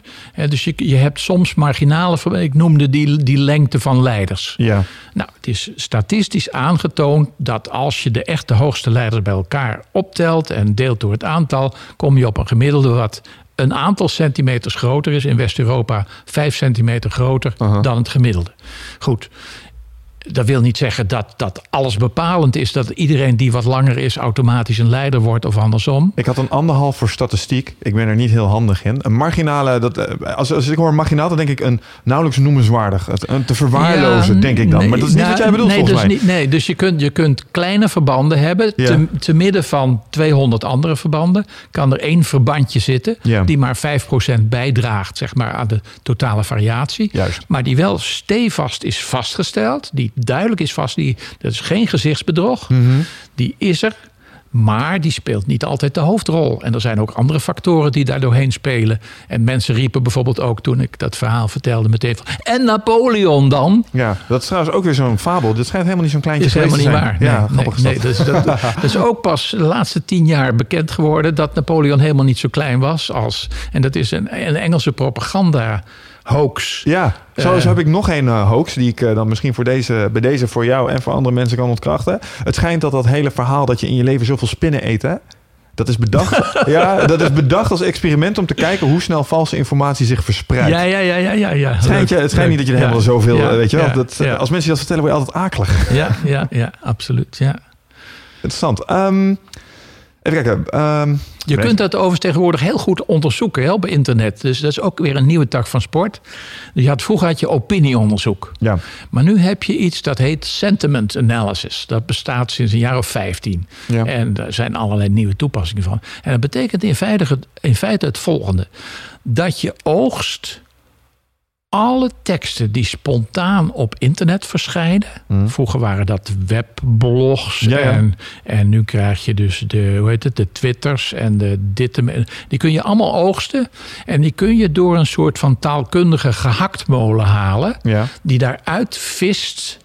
eh, bijvoorbeeld of de stemming wat meer positief of wat meer negatief is. Mhm. En die vindt dus ook pieken op feestdagen en in vakanties. En die vindt dips als het slecht gaat op de beurs. En er wordt al heftig geprobeerd door beursspeculanten om een programma te ontwikkelen om aan de hand van die sentiment analysis van woorden die spontaan op het internet verschijnen, om, om te speculeren op Ja, de beurs. maar dat is big data voor een andere tak van sport waarvan ik laatst twee dingen heb gehoord. Ehm, het gaat om neuromarketing, ja, hè, psychologie, waarbij je echt op die onderbewuste knoppen drukt. ja, En ik, ehm, nou, ja, ik geloof dat Mark was, die zei van ja, dat is absoluut een ding. ja. Hier gaan we nog heel veel van horen. En we hadden hier laatst een andere meneer zitten, Jan Dijkgraaf, die zegt dat is fucking bullshit. Dijkgra- ja. Voodoo marketing noemt hij Nou ja, ze hebben allebei een beetje gelijk. Eh, de- er zijn wat van die dingetjes en die kun je in, in de marketing en de reclame gebruiken. Uh, maar het is niet zo dat uh, binnen zeer afzienbare tijd we dat hele plaatje compleet hebben en alleen maar op knopjes hoeven te drukken. Mm. Uh, Dijkgraaf is ook de grote tegenspreker volgens mij van Swaap met zijn uh, neurologisch reductionisme. Dat is wel het onbewustzijn volgens mij. Ook. Ja, precies. Dus die, die is meer psychoanalytisch aangehaald met uh, ideeën over het onbewuste op een hele andere manier geconceptualiseerd. Niet als neurologische reflexen, maar als bepaalde, bijvoorbeeld pijnlijke gedachten die je onderdrukt. Mm -hmm. Of die je af en toe parten spelen. Of seksuele obsessies die opeens in je conversatie sluipen terwijl je het niet bedoelt. He, dat Freudian is, slip of ja, the tongues. Precies. Ja. Het is allemaal oude, psychodynamisch. En het is allebei waar, maar het is allebei maar een deel van de waarheid. En ik ben in die zin tamelijk eclectisch. Dat wil zeggen dat je, dat je alles uh, beschouwt. En kijkt van nou oké, hoe serieus is dat? Wat is de bewijsvoering? Wat zijn de voorbeelden? En dan is mijn conclusie van al die stromingen hebben een deel van de waarheid in pacht met de combinatie daarvan en met enig behendig uh, heen en weer surfen tussen het een en het ander, mm -hmm. kun je nog het meeste verklaren. Ja, eigenlijk zeg je. Uh, ja, maar ja, eigenlijk, eigenlijk ben je aan het MMA. Eigenlijk ben je MMA aan het doen. Psychologisch ja, MMA. Ja, ja, je bent het beste van verschillende uh, vechtsporten. Ja, van alle stijlen aan het pakken. Ja, exact. Nou, dat is ook wel wat het MMA doet natuurlijk. Hè. Dat zegt gewoon voor, joh, oh, dit is karate. Ja. Nou, dit lijkt te werken, dit gaan we gebruiken. Ja. Uh, en de rest van de nonsens uh, die door jaren traditie en zo erin is gestoken. Maar was het nou een afkorting van? Mixed Martial Arts. Nou, precies. Dus uh, dan, doen we, dan doen we MMMA, Mixed Mental Martial Arts. Ja, eigenlijk wel. En in welke stijlen zit je dan eigenlijk het meest? Want je hebt wel, um, dat weet ik dan nog net van psychologie, je hebt de klassieke Freudianen, wat volgens mij inmiddels ook wel een beetje ik heb, is. Ik heb sympathie voor alles wat het devies volgt ik zie, ik zie wat jij niet ziet. Dat is omdat ik ook natuurlijk veel in de media heb gedaan. En om interessante verhalen te vertellen over psychologie, moet het natuurlijk iets zijn wat niet al te zeer voor de hand ligt. En liefst iets waarvan je opeens laat zien. Het zit heel anders dan iedereen denkt. Ja. He, dus wat daar geschikt voor is, zijn onbewuste gevoelens. Mm -hmm. Dat is mooi. Maar ook volautomatische neurologische reflexen die ons parten spelen. Mm -hmm. Dat zijn hele andere uitersten van het spectrum. Maar die gaan allebei over het feit dat we dingen doen om redenen die we vaak niet begrijpen. En zelfs niet herkennen. Mm -hmm. Als iemand tegenover ons dat doet, opeens een wenkbrauw omhoog op een bepaald moment. Dan weten wij niet te duiden wat dat betekent. Maar iemand die heel getraind is in, in lichaamstaal. Je ziet het bijvoorbeeld, ik noem je een voorbeeld. Uh, je ziet het bij internationale onderhandelingen. Uh, dus hele belangrijke internationale onderhandelingen. Aha. Ten eerste, de onderhandelaars zijn tegenwoordig uitvoerig psychologisch, sociologisch getraind, neurologisch getraind. Mhm. Mm -hmm. En ten tweede zijn ze getraind in lichaamstaal. En dan zitten er vaak nog mensen op een videoscherm mee te kijken, Ja. drie kamers verderop, die nog meer kunnen inzoomen op de wenkbrauwen en de grote teen En- enzovoort. En de grootte je- van de pupillen waarschijnlijk. Exact. En dan soort kun je een heleboel uithalen over hoe het gaat met de Ik zou heel graag willen weten wat zijn lichaamstemperatuur en zijn hartslag is. Ja, ja, ja. Kan vast wel met een thermische camera. Kan Ja, bijna niet anders ja, dat dit ja. is. Nou ja, als je al die gegevens bij elkaar voegt en je laat ze goed interpreteren, dan kom je een heel eind. Vraag eh, over dit soort eh, stijlen. Want eh, ik geloof wel dat dat soort dingen meespelen. Ik geloof ook dat je non-verbale communicatie en de manier waarop je dingen zegt... absoluut op knoppen drukt aan de overkant. Mhm. kom je al redelijk snel aan het NLP Ja. en dat soort Ja. dingen. Ik heb een salesfunctie ehm, gehad. En een van de standaard NLP-dingetjes die je dan leren is ankeren. Dus als Ja. jij met een offerte komt en jij zegt van... nou ja, Ja. wat heb je er ongeveer voor over? Weet je wel, ja, normaal gesproken bij klanten doen we dit voor 100.000 euro. En jij komt met een offerte van 70.000 euro. Dan, heb- dan val je alweer 30k mee, want je hebt ergens een piketpaaltje geslagen. Ja, exact. Werken die dingen echt zo simpel? Nou, daar geldt hetzelfde van. Het is ook weer een benadering waar wat in zit, eh, wat dan enorm gehyped is en overdreven. Maar het is waar, er zit een kern van waarheid in. En sommige van die dingen kun je zo hanteren. En behendige mensen hanteren dat ook zo. Verbaal behendig dan bedoel Ja, ik. maar ook, eh, je ziet het nu met internet bijvoorbeeld. Wij worden voortdurend genaaid als we naar een website gaan eh, om naar een product te kijken. Ja. Eh, Drie jaar geleden hoorde ik van een Nederlandse bankdirecteur aan de hand van. Ik had toen een boekje over geld geschreven en financiële psychologie. Ja. En, die, en die zei van: Kijk, onze website is zo ingesteld dat als jij gaat zoeken naar of je je spaargeld bij ons wilt stallen, dan wel of je geld van ons wilt lenen, dan krijg je een ander rentepercentage aangeboden afhankelijk van je zoekgedrag in de voorafgaande periode. Oeh. De laatste kaarten zijn beschikbaar voor het Rite of Passage Retreat op 24, 25 en 26 mei. Ben jij erbij? Het is een volgende stap in je persoonlijke groei. Uh, een weekend waarbij de belofte is dat het een tikkeltje oncomfortabel gaat worden. Maar daar ligt natuurlijk wel gewoon de groei om meer helderheid te krijgen in je leven. Om uit je hoofd te komen, in het lichaam. Um, achter te laten wat je niet meer dient. En om echt de volgende stap te maken door de oude patronen te doorbreken, te doorzien, te doorvoelen en, en te helen. En daarvoor wil ik je heel graag uitnodigen. Uh, en ik hoop dat jij een van die laatste bent die nog aansluit bij het Rite of Passage Retreat. Ga naar wichertmeerman.nl, klik op Retreat en ik zie je daar. Is uh, een van de allergrootste Nederlandse banken. Wacht even, wacht even, dus dat ik het goed begrijp. Eh, ik ga, naar, een, ik ga naar een bank en ik ga naar op de, de website. Op, ja, de website. op de website. Oké, dat vind ik alweer een. Want stel, ik ga op de website naar een bank en hij mag mijn voorgaande geschiedenis zien. En hij ziet dat ik een uh, overenthousiaste passie heb voor veel te dure auto's. En ik kom voor een lening voor geld. En dan zegt hij: Normaal gesproken zou het 4,5 zijn geweest, maar voor jou maak ik er 7 van. Want ik wil jou eigenlijk ontmoedigen ik weet niet of dat het beleid van nee, de bank zou zijn. Net, maar... net andersom. Dus het, het is zo dat als ze bijvoorbeeld zien aan je, aan je zoekgeschiedenis. Ja. Niet bij hun, maar ook bij alle anderen. Die dat, kopen, dat kunnen zij gewoon zien. Kopen ze allemaal in. What the fuck. Uh, ze zien aan je zoekgeschiedenis dat je al heel lang aan het zoeken bent naar. Uh, een, ges, een, geschikte bank om bij te lenen of te sparen. Mm -hmm. Dan gaan ze het rentepercentage wat ze je aanbieden, gaat een half procent omhoog of omlaag, afhankelijk van je, van je zoekgeschiedenis. Ah, oké. Okay. Dat dus is al volop gaande. Ja, ja, ja, ja. ja het, zijn hele, het zijn kleine micro-manipulaties om ervoor te zorgen dat je net voor hun ja. natuurlijk gaat. Zeker als je aan het vergelijken bent. Ja, ik snap dat wel. Ja. ja eigenlijk is dat. Uh, in, in dat opzicht uh, is het natuurlijk ook wel een fantastische tijd om als psycholoog denk ik, te leven. Want je kunt natuurlijk ja. ook allerlei fantastisch, nou ja, epidemiologisch zou ik het niet willen noemen, maar je kunt wel gigantisch grote onderzoeken doen met heel veel data die nu ja. wordt verzameld vanuit. Ja. Ik zie mijn rol alleen maar als kritisch in de zijlijn proberen heel goed te volgen van wat zijn nou de allernieuwste ontwikkelingen. En is dat kletskoek of is dat serieus? Waar is het precies op gebaseerd? Kan ik dat onderzoek zien? Kan ik Mhm. wegen of dat, of dat uh, serieuze richting is? En dan kom ik vaak tot de conclusie van, nou ja, er zit wel wat in. Er zijn wat dingen die, die er aan de hand zijn, maar het wordt dan vaak weer enorm gehyped door de mensen die toevallig die methode aan het uitventen zijn en die daar zelf weer geld aan verdienen. Ja, ja want je zei net, uh, ik heb ook een boekje geschreven. Um, Gek met geld heette het Ja. uh, volgens Ja. mij. En uh, daarin is, heb je het over een aantal zaken. Eén daarvan vind ik wel heel erg leuk. Dat was, um, ja eigenlijk, wij kenden het hier als de wet van snuf. Oké. En dat is de wet van de wederkerigheid. Ja, ja, ja. ja. Want Ja. daar begint jouw boekje volgens mij Ja. mee. Wat, Ja. ehm, Nou ja, dus een van de bekende dingen, dat is ook, er is een mooi boekje van een Amerikaanse psycholoog, Cialdini, wereldberoemd boek in miljoenen oplagen, over beïnvloeding. mhm. En een van de vijf topmethoden die hij daar- daarin signaleert, is de wet van de wederkerigheid. En dat betekent dat eh, eh, je begint met mensen iets aan te bieden, zonder dat je daar een tegenprestatie voor lijkt te verwachten. Ja.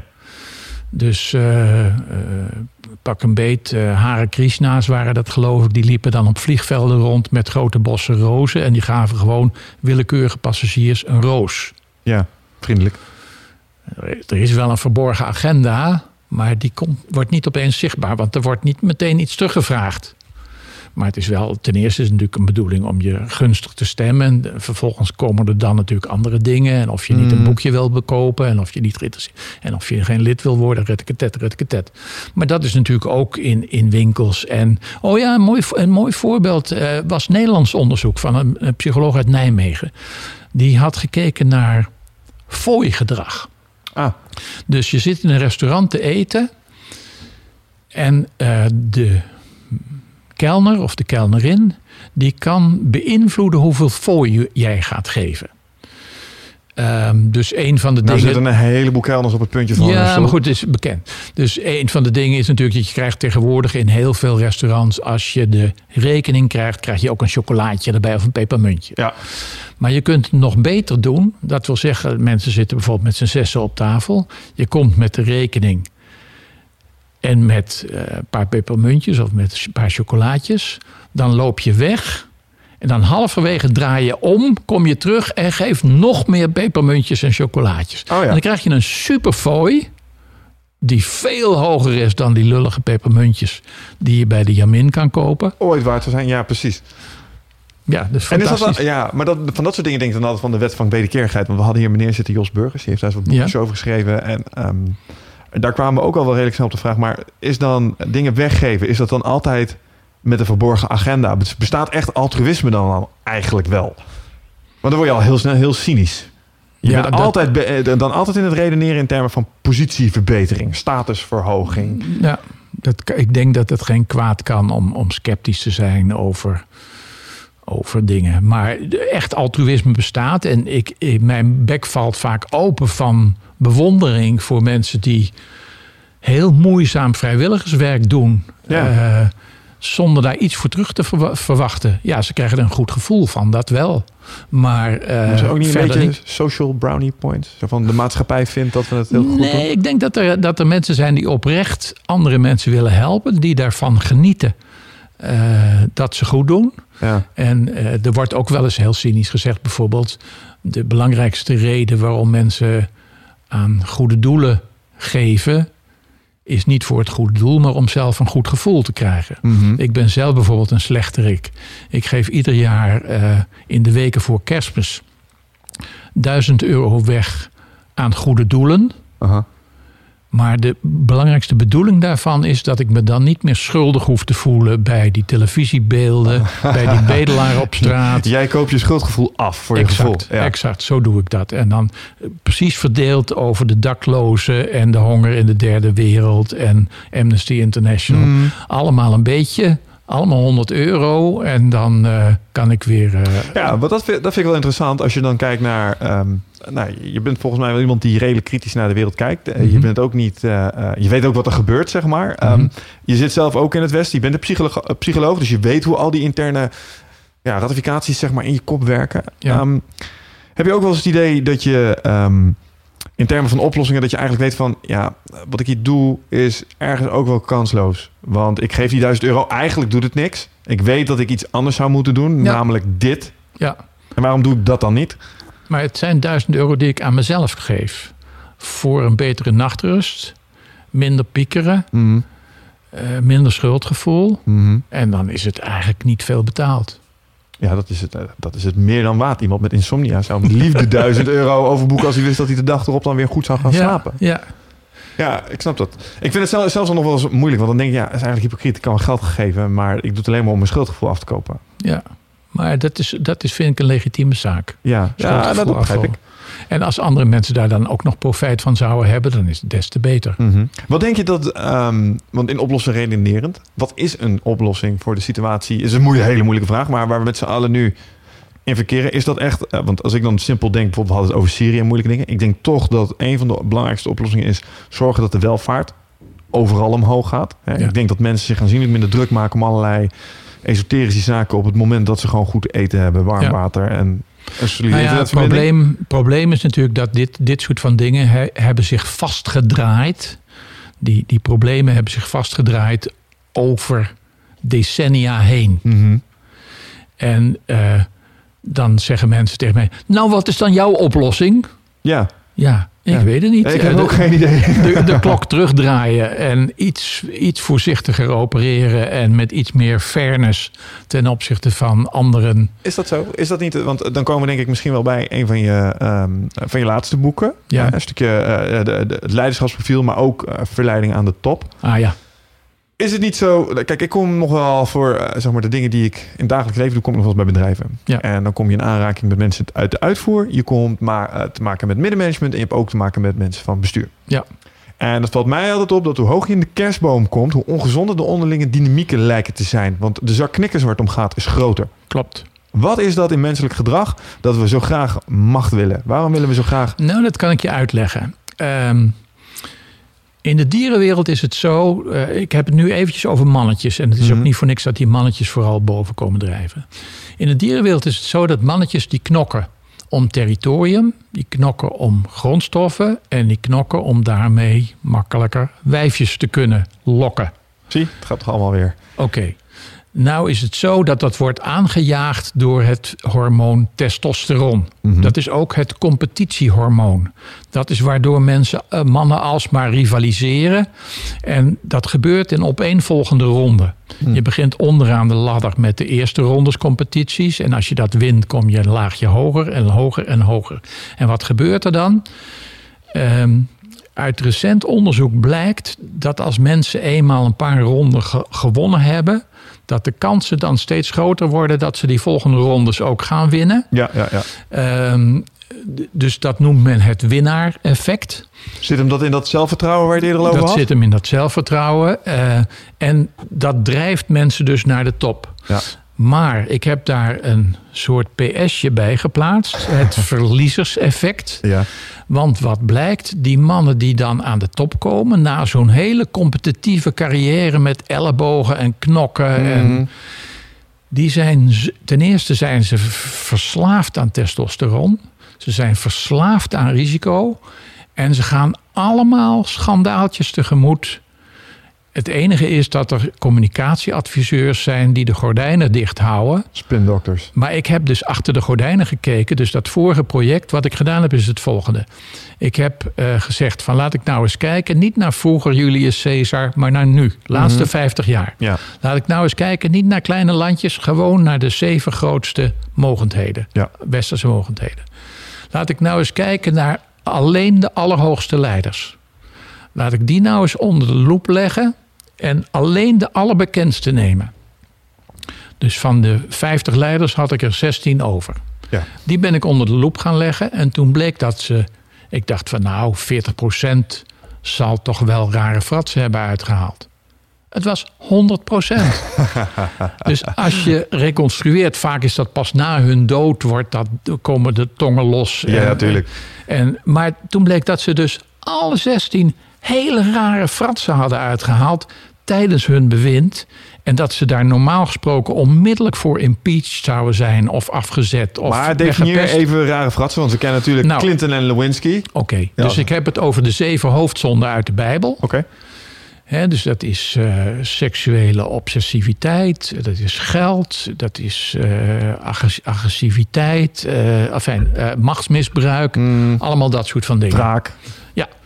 En dan blijkt dat ze allemaal niet zomaar een beetje, maar hele, hele rare fratsen hebben uitgehaald. Ik, ik, ik begin met het voorbeeld van mijn jeugdidool uit mijn studententijd. Dat was Kennedy. Ja.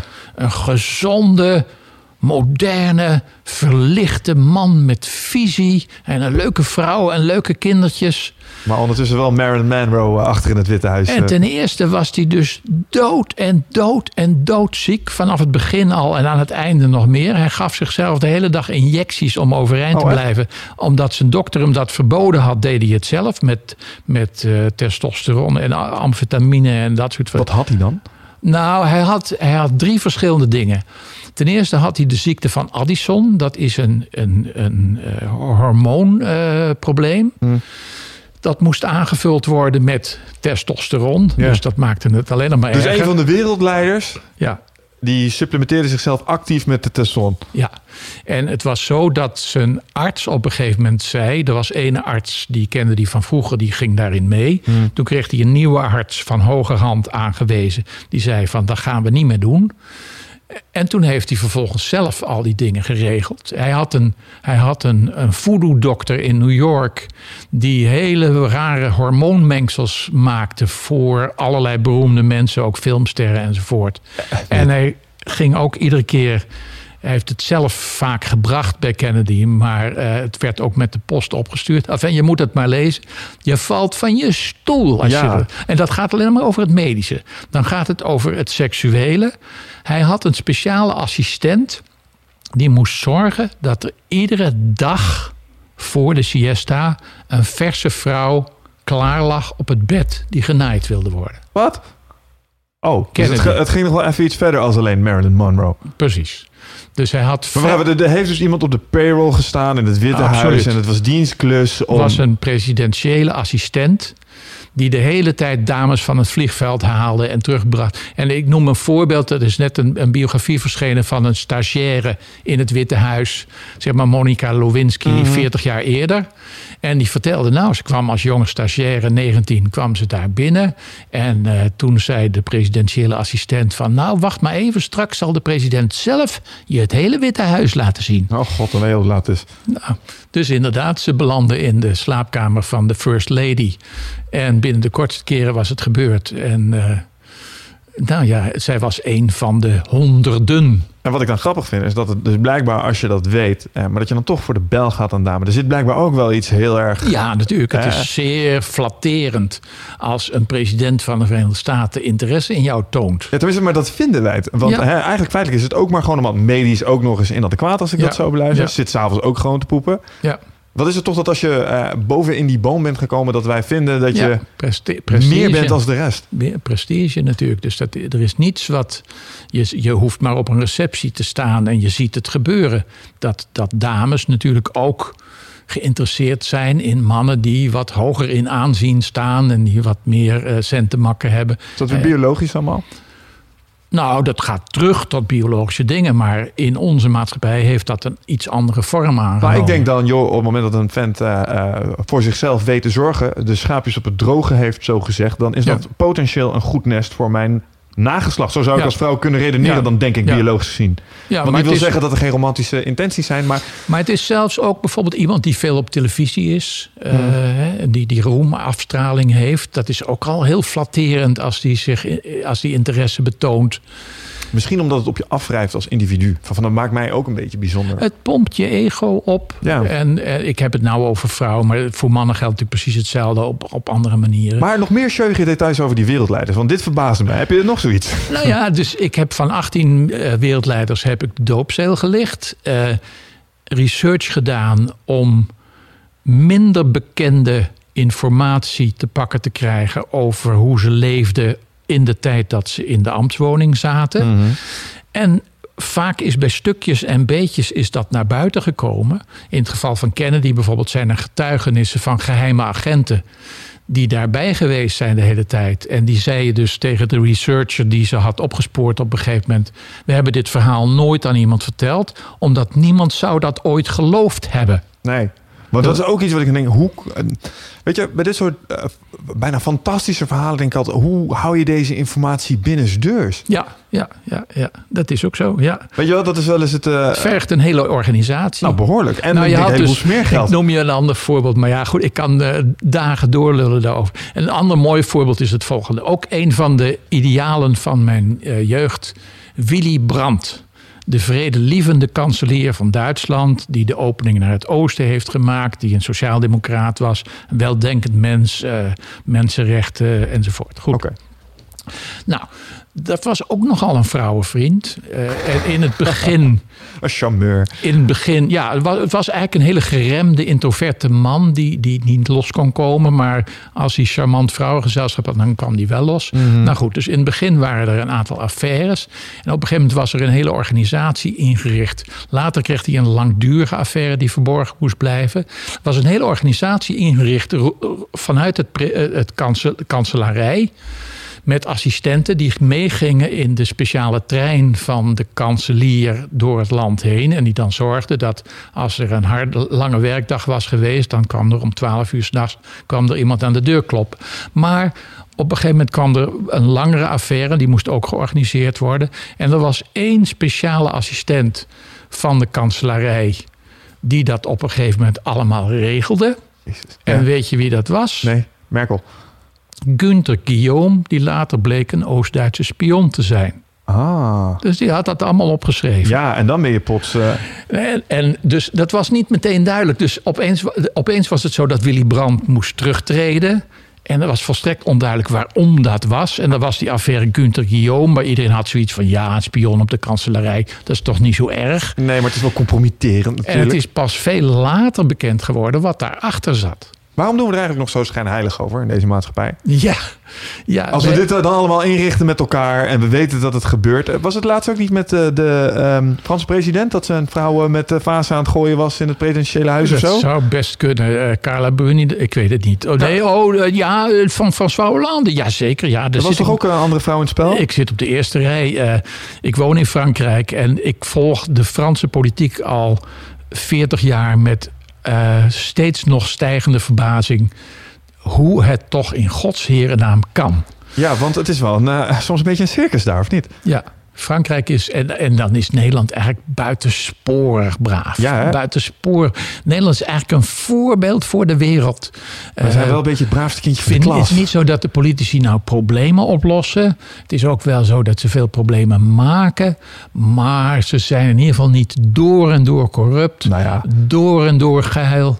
En eh, door en door dronken. Als we onszelf eh, tegen de andere wereldlanden afzeggen, zitten we volgens mij op de, staan we op de zesde plaats. Er staan er een aantal Scandinavische landen boven Ja, ons. Dus ja. we zitten prima volgens mij. Ja, ja, u Is kunt het- rustig slapen. Ja, hè? is het trouwens ook niet zo dat het in Frankrijk dat het het enige land is dat een wettelijke eh, clausule heeft dat borgt dat als jij thuis komt en jij treft jouw vrouw met een minnaar aan in bed en je klikt hem van het balkon af, dat je dan vrij uitgaat?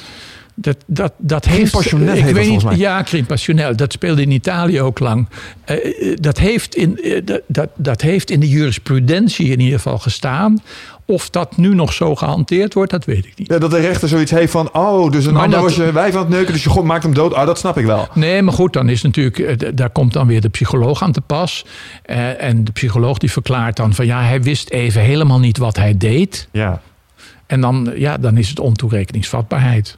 Ja, Crime passionnel. ja, ja. ja. Ik weet niet of het nog zo is, maar het is niet zo lang geleden dat dat nog eh, gold. Je woont al een tijdje Oh, je, je, je bent er zo nieuwsgierig naar. Eh, weet je partner daarvan? Wat zeg je? Die luistert hiernaar, dus dat wordt interessant. Wij gaan niet in Frankrijk wonen. Der Feind hört mit. Ja, inderdaad.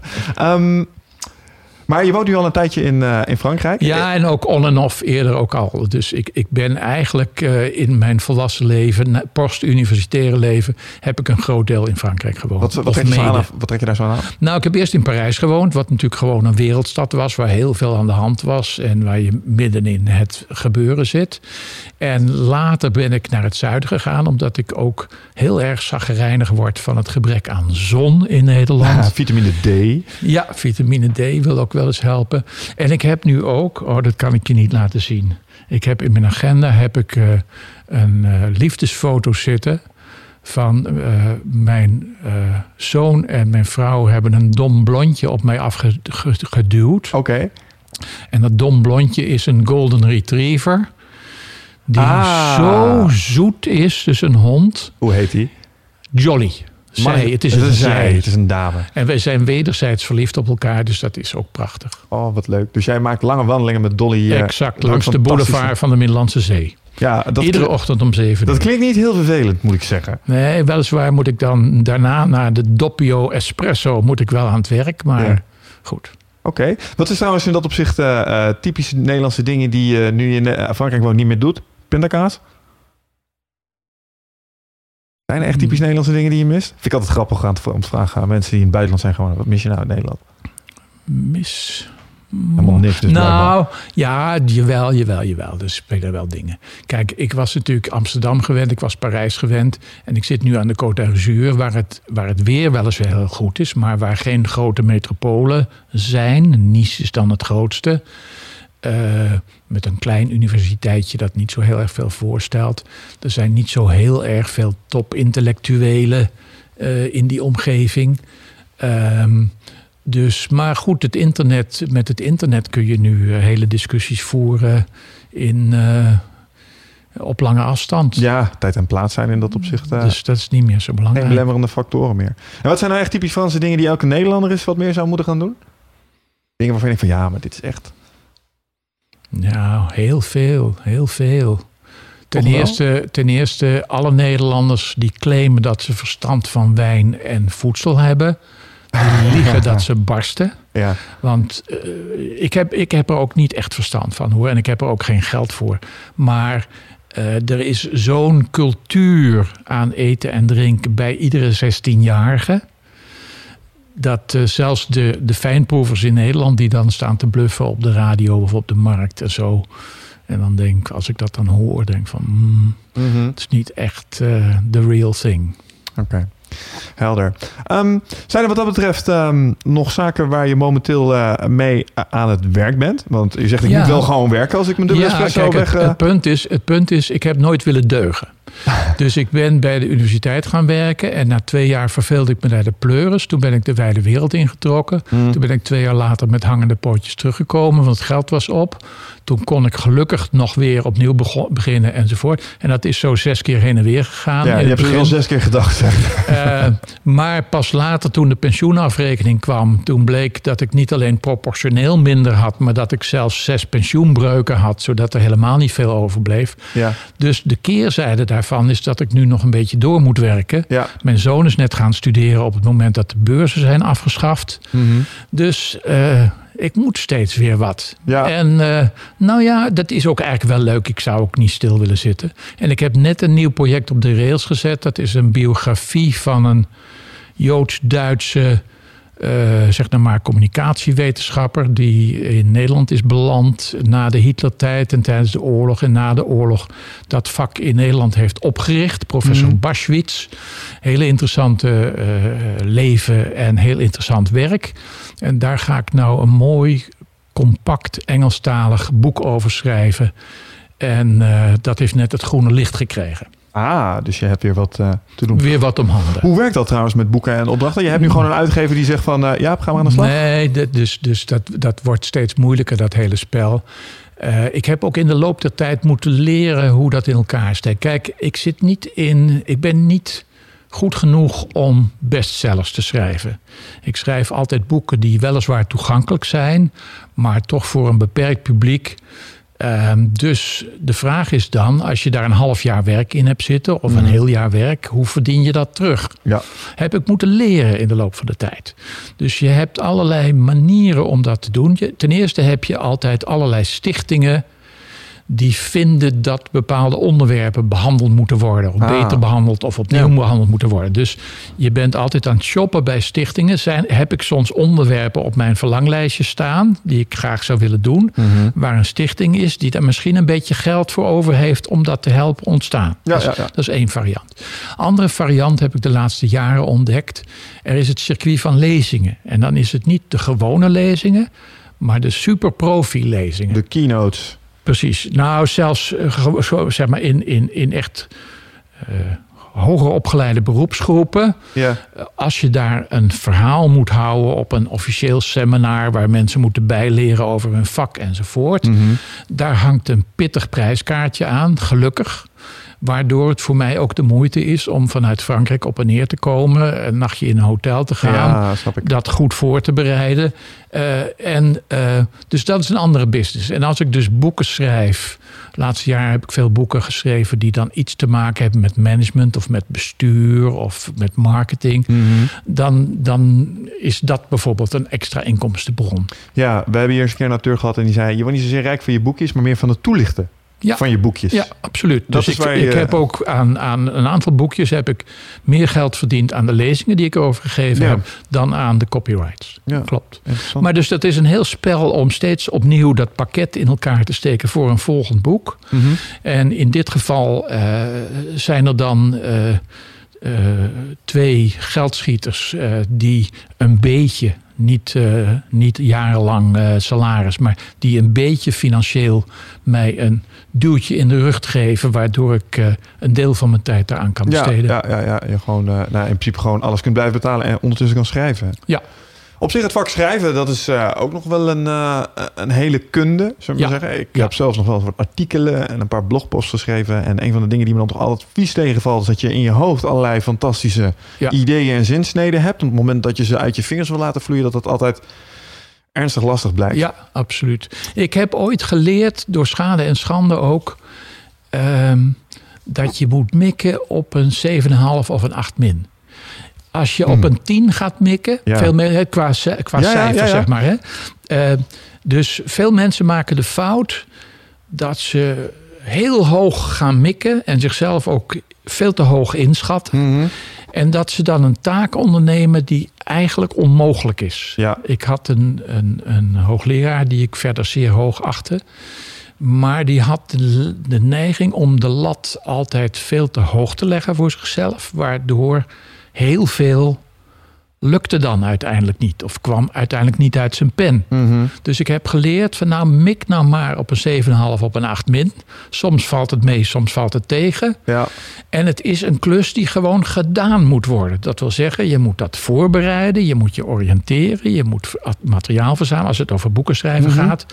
Je moet dat ordenen, je moet kijken van wat zijn nou een paar in- interessante, originele, nieuwe extra invalshoeken. Hoe kan ik die verpakken? Ja. Hoe kan ik het verhaal afwisselen tussen hele abstracte dingen en hele concrete anekdotes? En dan steek je dat in elkaar. Dat is een beetje werk en dat vraagt, vraagt een beetje ervaring. Ehm, en dat is nog niet zo makkelijk als het lijkt. Er zijn in Nederland een miljoen mensen die een boek achter hun kiezen hebben, volgens onderzoek. Er zijn een miljoen mensen die zijn van plan een boek te schrijven. Ja. En veel van die boeken zijn de moeite waard. Mensen die dingen hebben meegemaakt enzovoort. Maar het, het, het, het ambacht van hoe je dat opschrijft op een gedisciplineerde manier. Ja. En ook zorgt dat het binnen een half jaar of een jaar of twee jaar af is. Ik heb over mijn proefschrift, dat is dus het, het hoogste wat je aan de universiteit doet, heb ik eh 13 jaar gedaan, geloof ik, alles met elkaar. En dat is eigenlijk iets wat in vier jaar moet gebeuren. ja. Dan is eh, uitstelgedrag jou geen vreemde. Absoluut niet. Nee, maar dan ga je ook steeds meer overhoop halen. En dan ontdek je nog weer een interessante eh, eh, nevenontwikkeling. En uiteindelijk ben ik cum laude gepromoveerd op de helft van wat ik van plan was. Ja. Dus, Dus jij had jezelf geen 10, eh, zeg maar, jij wilde er een 20 van maken eigenlijk. Nou ja, ik, ik haalde van alles overhoop. En mijn hoogleraar die zei toen op een gegeven moment van... zou je niet langzamerhand eens de- de- de- een, punt aandraaien Ja, aan het is die al lang aan geweest zo, ja, ja. ja.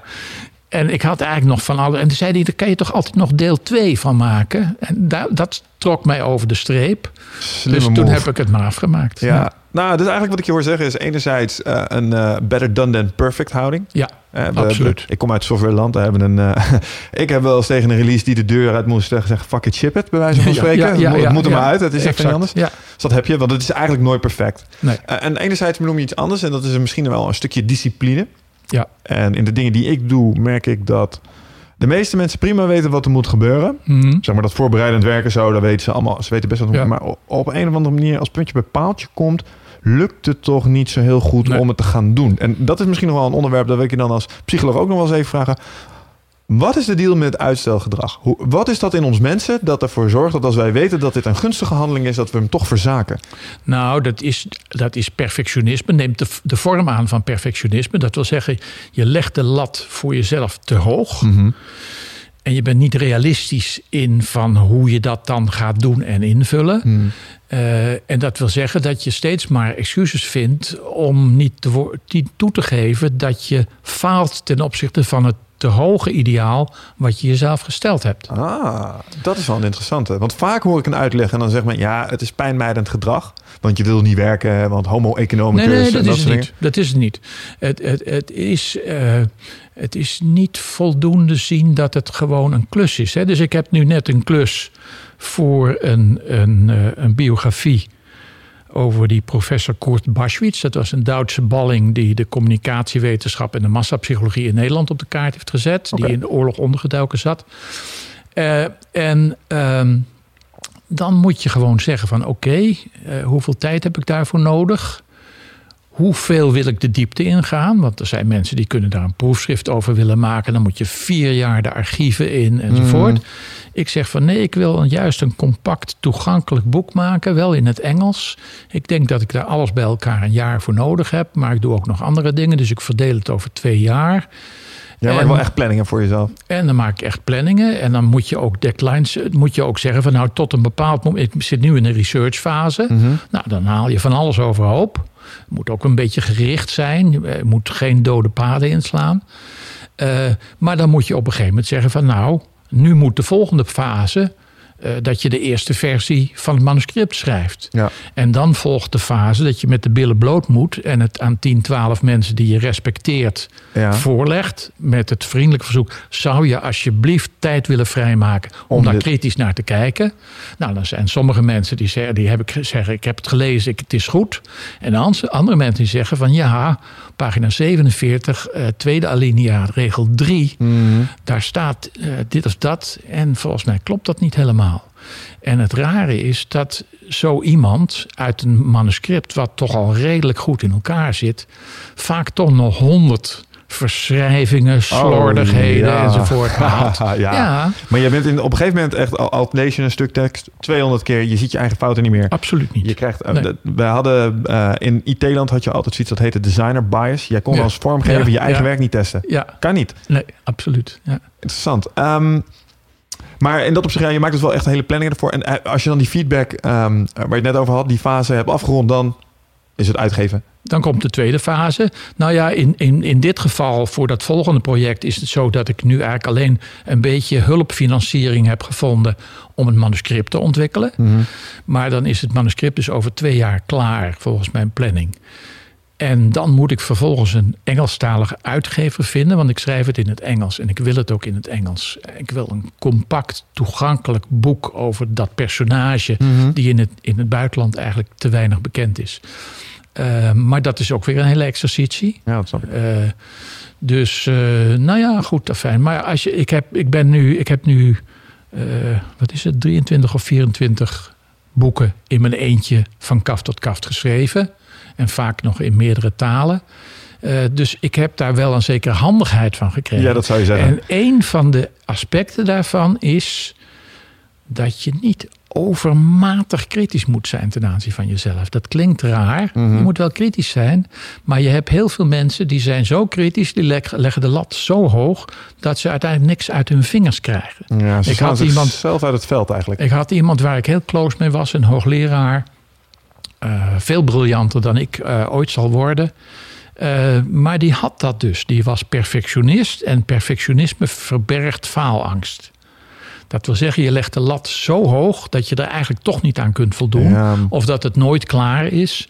En dat er altijd nog wat aan moet gebeuren. En jij kan zonder gezichtsverlies zeggen: Ik heb het nog niet af, want. En dat is een ja. bijzonder sociaal wenselijk antwoord om te geven, want het voldoet niet aan mijn normen van kwaliteit. Precies. En eigenlijk stop je terwijl, erachter. Terwijl ik heb geleerd. Ik heb ook journalistiek gedaan, maar ik heb geleerd: het is een klus. Mhm. Mm -hmm. Er staat een bepaalde hoeveelheid tijd voor. Je hebt er eigenlijk een bepaald budget voor nodig. Het moet binnen een bepaalde tijd af. Ja, als je het heel lomp uitkleedt, het is een aantal woorden per dag die je moet produceren. Ja, zo eenvoudig is het ook weer niet. Want het is geen roman bijvoorbeeld. Dat kan ik ook niet, een roman. Dat zou ik wel willen. Ik zag net een mooie roman, zat ik te lezen in de trein van Jan van der Putten, de voormalige correspondent van de Volkskrant in China en Argentinië en uh, Italië en noem het maar op. Mm -hmm. uh, die heeft nu zijn eerste thriller geschreven. Ah. Ik zag dat hij nog niet eens in de boekhandel ligt. Dus ben, mag ik al lezen? um, maar ja, dus dat... Uh, wat, wat wou ik daar nou over zeggen? Weet ik al niet meer. Maar een mooi, mooi boek.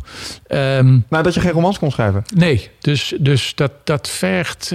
ja, dat vergt denk ik een iets andere insteek. Ja, ik zou het wel willen proberen, maar ik heb eigenlijk niet veel vertrouwen dat dat uiteindelijk lukt. Ik weet het niet. Wat ik wel makkelijk vind als ik artikelen schrijf, dat is natuurlijk ook geen fictie. Dit zijn bestaande feiten. Hier kun je omschrijvend in te werk gaan. En fictie ja. is echt, ja, het is allemaal fantasie. En het is heel persoonlijk daarmee ook. En dat soort dingen. Ja. Maar hij deed het wel redelijk, uh, volgens mij.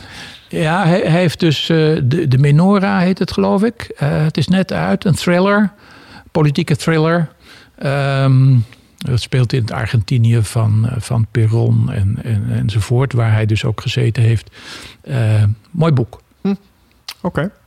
Okay. Um, ik denk dat we de meeste onderwerpen op dit moment wel besproken hebben. Um, stel mensen die zijn geïnspireerd geraakt door wat ze hier hebben gehoord. Waar kunnen ze jou vinden?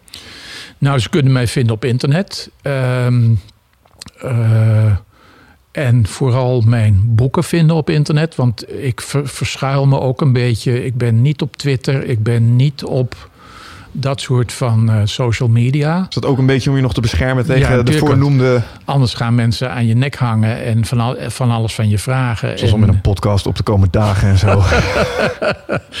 Nee, dus. eh, eh, maar goed, eh, dat is ook wel mensen hun recht. Maar ik, ik, ik heb eh, dus de laatste vijf jaar bij één en dezelfde uitgever een aantal boeken geschreven die toegankelijk zijn over interessante problemen. Die uitgever is Amstel Business Contact, die zitten in Amsterdam. Hm. Het eerste daarvan is De kracht van de zwerm. Dat is een poging om het gedrag van de massa en de menigte en het volk te, te begrijpen aan de hand van zwermen en roedels en Mhm. eh, kuddes in de dierenwereld. Dus eh, daar heb ik een heel succesvolle lezing over, waar ik in de zakenwereld veel mee opereer. Want het is een eye-opener echt. Dan heb ik een boek geschreven. Maar misschien dat we daar nog wel heel even op, op kunnen ingaan. Want je zegt een eye-opener. En, ehm, want eh, ik maak eh, veel organisaties van dichtbij mee. Ik zie Ja. dat verandermanagement echt een van de lastigste dingen is die er bestaat. Want je hebt Ja. met individuen te maken, maar ook met groepen tegelijkertijd. Ja. Dus je ziet een eh, hele diversiteit aan agenda's. Zie je kriskassen door elkaar heen lopen. Mhm. Ehm, sluit denk ik een beetje aan op dat hele, eh, hè, die kleine actieve minderheden. Misschien zelfs wel binnen organisaties. Maar dat is een wat is de eye-opener die jij daar managers in mee kan geven als ze organisaties willen?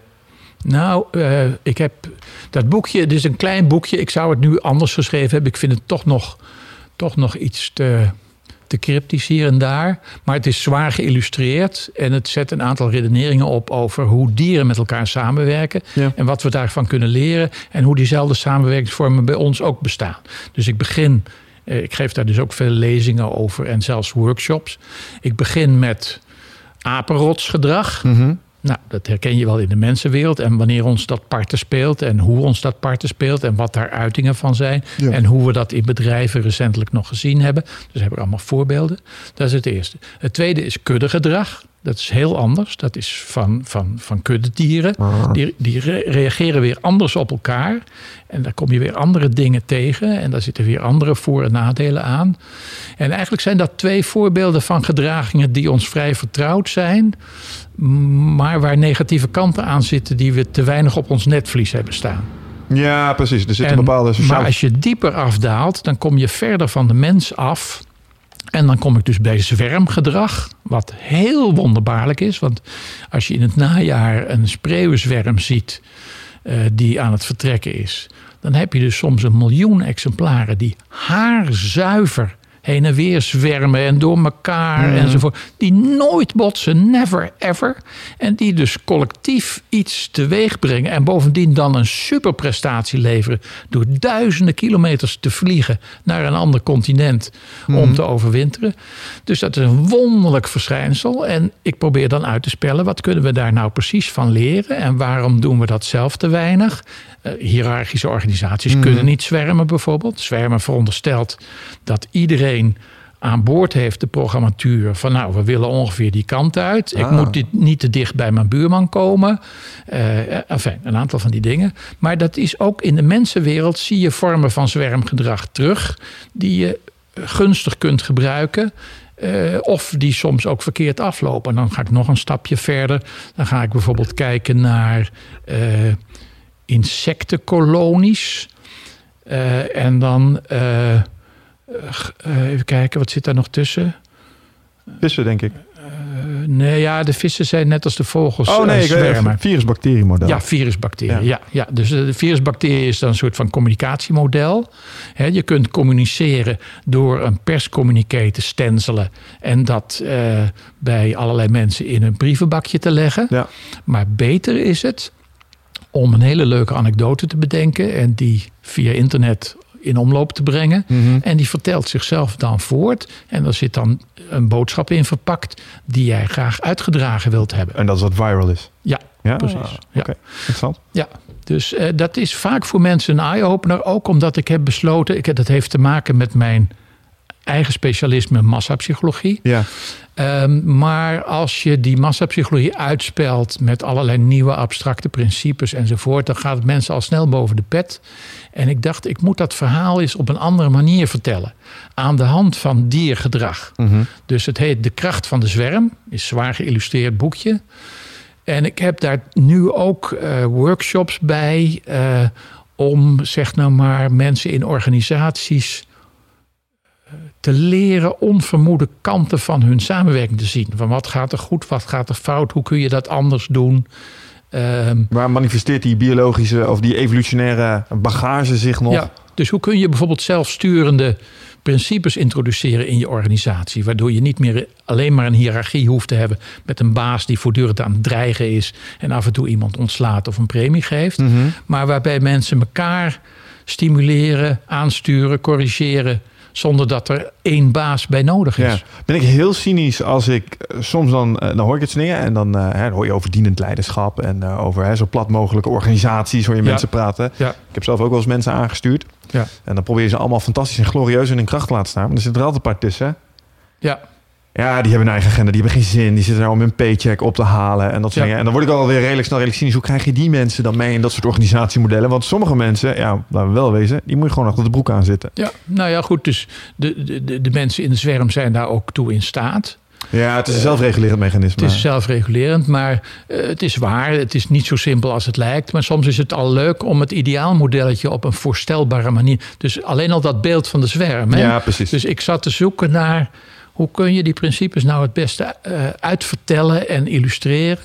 Dus ik dacht, ik hang dat op aan manieren waarop dieren zich organiseren. En ik laat vijf verschillende oerprincipes van organisaties zien aan de hand van die dieren. En het is waar dat als mensen dat horen en vooral als ze het eerst een keer zien, want ik heb daar dan mini-filmpjes bij van één minuut, mhm. die de principes heel erg op je netvlies zet. En dat vergeten mensen nooit meer. Nee. Als je een zo'n zwerm ziet opstijgen als een donkere wolk en een, een, hele horizon eh, verduisterd. Shit, hoe krijgen ze het voor? En wat zijn wij toch eigenlijk een primitievelingen met onze organisaties? Van een baas die de hele tijd. Ik mensen... zat net te denken toen je zei een miljoen van die dingen die door de lucht heen vliegen en ze gezamenlijk manoeuvreren. Toen dacht ik, je zou een miljoen mensen in helikopters moeten zetten en hetzelfde laten doen. Ja, ja. Dat gaat niet goed. Nee, precies. En toch, toch zijn er allerlei zwermachtige organisaties. En dat is ook zo dat mensen zijn steeds hoger opgeleid. Mensen begrijpen vaak heel goed wat de bedoeling is van een mhm. organisatie kunnen zichzelf corrigeren. Uh, je kunt mechanismes inbouwen waardoor ze zichzelf corrigeren. dus ik heb daar nu een workshop bij, uh, waarbij ik mensen een aantal principes laat ontdekken van zelfsturende organisaties mhm. aan de hand van die diermodellen. En uh, dat is een enorme eye-opener voor mensen. dat ze opeens zien van shit, we kunnen dat op een hele andere manier doen. Wat we nu, zeg maar, roosteren bijvoorbeeld. Hè? Zelf, ja. zelf roosteren. Dat is ook zoiets. ja, dat moet je natuurlijk eh, op een bepaalde manier moet je dat corrigeren. Zo, ik weet echt een sector waar jij echt bakken met geld kan verdienen. En dat is de onderwijssector. ik ben recent aan mijn eerste academische jaar gestart. Ik mag nu wat lesgeven in het HBO. Dus ik kom oh, ook in aanraking met het hele roosterproces. Ja holy crap, dat is echt een bedrijfsproces. Daar kun je nog meters maken. Absoluut. En jij zegt dat dat een, een bedrijfsproces dat zich met name goed leent voor zelfstudie? Nou ja, niet in alle organisaties. Het hangt maar voor onderwijs heb je natuurlijk ook weer studentjes waar je wat mee te maken Maar goed, je kunt bijvoorbeeld ook corrigeren. Dus je kunt, je kunt zeggen van nou, uh, bijvoorbeeld uh, bepaalde mensen hebben nooit zin om in het weekend te werken. Die mhm. hebben gezin. Andere mensen die zijn vrijgezel. En die willen niet iedere, iedere zaterdag doorhalen in de disco. En die zeggen, oké, doe mij maar een, zondag, een zondag. Maar moet je wel een kwart uh, extra premie geven op het salaris. Ja, ja, dus je kunt daar een zelfregulerend systeem van maken... waarbij mensen inschrijven op bepaalde uren die veel gevraagd zijn, weinig gevraagd zijn. Ja. En dat zichzelf gaat reguleren. Het gaat, wel uit van um, zeg maar individueel inzetbare capaciteit. Want op het moment dat het groepsdynamiek is, is het dan weer lastig. Want je wil juist de synergie halen van de gemeenschappelijke aanwezigheid. Ja. soms zit je in een. Ja, multidisciplinaire waardeketen, zoals ze dat dan mooi noemen. Met andere woorden, je hebt de input van een ander nodig en je zelf, bent zelf ook weer input van iemand. Ja, maar zelfs daarvan geldt dat zeker natuurlijk we nu ook supercomputers hebben, dat er steeds meer processen zelfregulerend kunnen worden gemaakt. Mhm, Dat je mensen ook kunt laten bieden op, uh, op populaire of onpopulaire uh, lesuren bijvoorbeeld. Ja. ja? Van, een onpopulair lesuurtje in de deeltijd midden eh, om negen uur s avonds op de maandag neemt, dat je daar meer voor krijgt of zo. Ja, Precies. En dat je dan denkt van nou, voor mij is het geen probleem. En voor andere mensen is het wel een probleem. Ja. Eh, maar goed, zo zijn er dus ve- veel meer principes. Ik heb daar een soort van kaartspel bij gemaakt, wat je dan in een workshop speelt. En ik heb er ook bij bedacht dat mensen moeten dan eigenlijk, e- het is altijd een abstracte term eerst, hè, roosteren, zeg nou maar. Dan moeten ze eerst uitbeelden het woord roosteren. Dat moet dan geraden worden. Dus krijg je al enige hilariteit. Maar dan zijn de tongen ook meteen los. Ja. Dus dat als je dan vervolgens opwerpt van hoe kun je dus een zelfroosteringssysteem maken met zo min mogelijk frictie, hoe moet je dat dan inrichten? Nou, je kunt bijvoorbeeld zeggen van sommige uren zijn meer waard dan andere uren. Hè? Ja. Dus de uren die iedereen wel wil geven, omdat ze lekker in de week liggen, ja, die zijn dan een fractie minder waard. Terwijl, ja, eh, precies. Die eh, kennen een andere waarde. ja, Gaaf. nou ja, goed. Zo, Ja, dat- nee, maar het, is wel duidelijk. Oké, ehm, eh, volgens mij, we- je had het over, want dit boekje was eh, De kracht van de zwerm, zei je, hè? ja, de kracht van de Eentje waar ik zelf ook nog wel erg eh, geïnteresseerd in was, waren striphelden op de divan. Ja, Jij hebt een psychologische analyse gemaakt van onder andere Donald Duck. Ja, ja, ja. ja dus eh, dat is niet helemaal origineel, want er was al in Frankrijk al iemand bezig en er waren al meer mensen bezig met, zeg maar, op psychoanalytische en anderszins psychologische wijze te kijken naar de problemen van striphelden. En ik heb het dus gedaan in een soort van gelaagdheid. Je kijkt eerst. Nou, nee, wacht. Je, je, je liegt. Dat is eigenlijk de beste truc. Je liegt.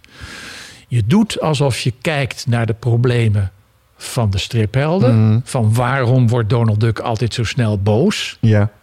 bijvoorbeeld. En dan ga je psychoanalyseren waar dat vandaan komt. En dat blijkt altijd te maken te hebben met complexen bij de maker. Ah. Vooral daar waar de strips door één of twee mensen samen gemaakt zijn. Mhm. Ehm, dus eigenlijk ga je de maker op de divan leggen aan de hand van de striphelden. En dat blijkt dus wonderbaarlijk goed te werken. Daarmee zeg je dus ook dat je een auteur kunt ontleden aan de hand van zijn boekjes. Nou ja, eh, als, het, als het boekjes zijn die door één persoon gemaakt zijn, of twee, met een taakverdeling. Van de een doet het beeld en de Mhm. ander doet het tekst, dan kon je in die klassieke periode een heel eind komen. En als je dat boekje leest, het is helaas uitverkocht, maar dan val je van je stoel. Hoe eh, allerlei dingen die je bekend zijn, Katrien Duk of, of Ja, ja. Asterix, dat daar allerlei lagen in zitten die de makers zich nooit bewust zijn geweest, Ah, zo. maar ja. die hun eigen be- onbewuste in het spel brengen. Ik noem je één voorbeeld, maar het is alleen maar het meest voor de hand liggende. Eh, de, de strip Superman Mhm. is gemaakt door twee schlemiele Joodse jongens in Amerika. De ene met een vuistdikke bril die nauwelijks kon zien. Ja.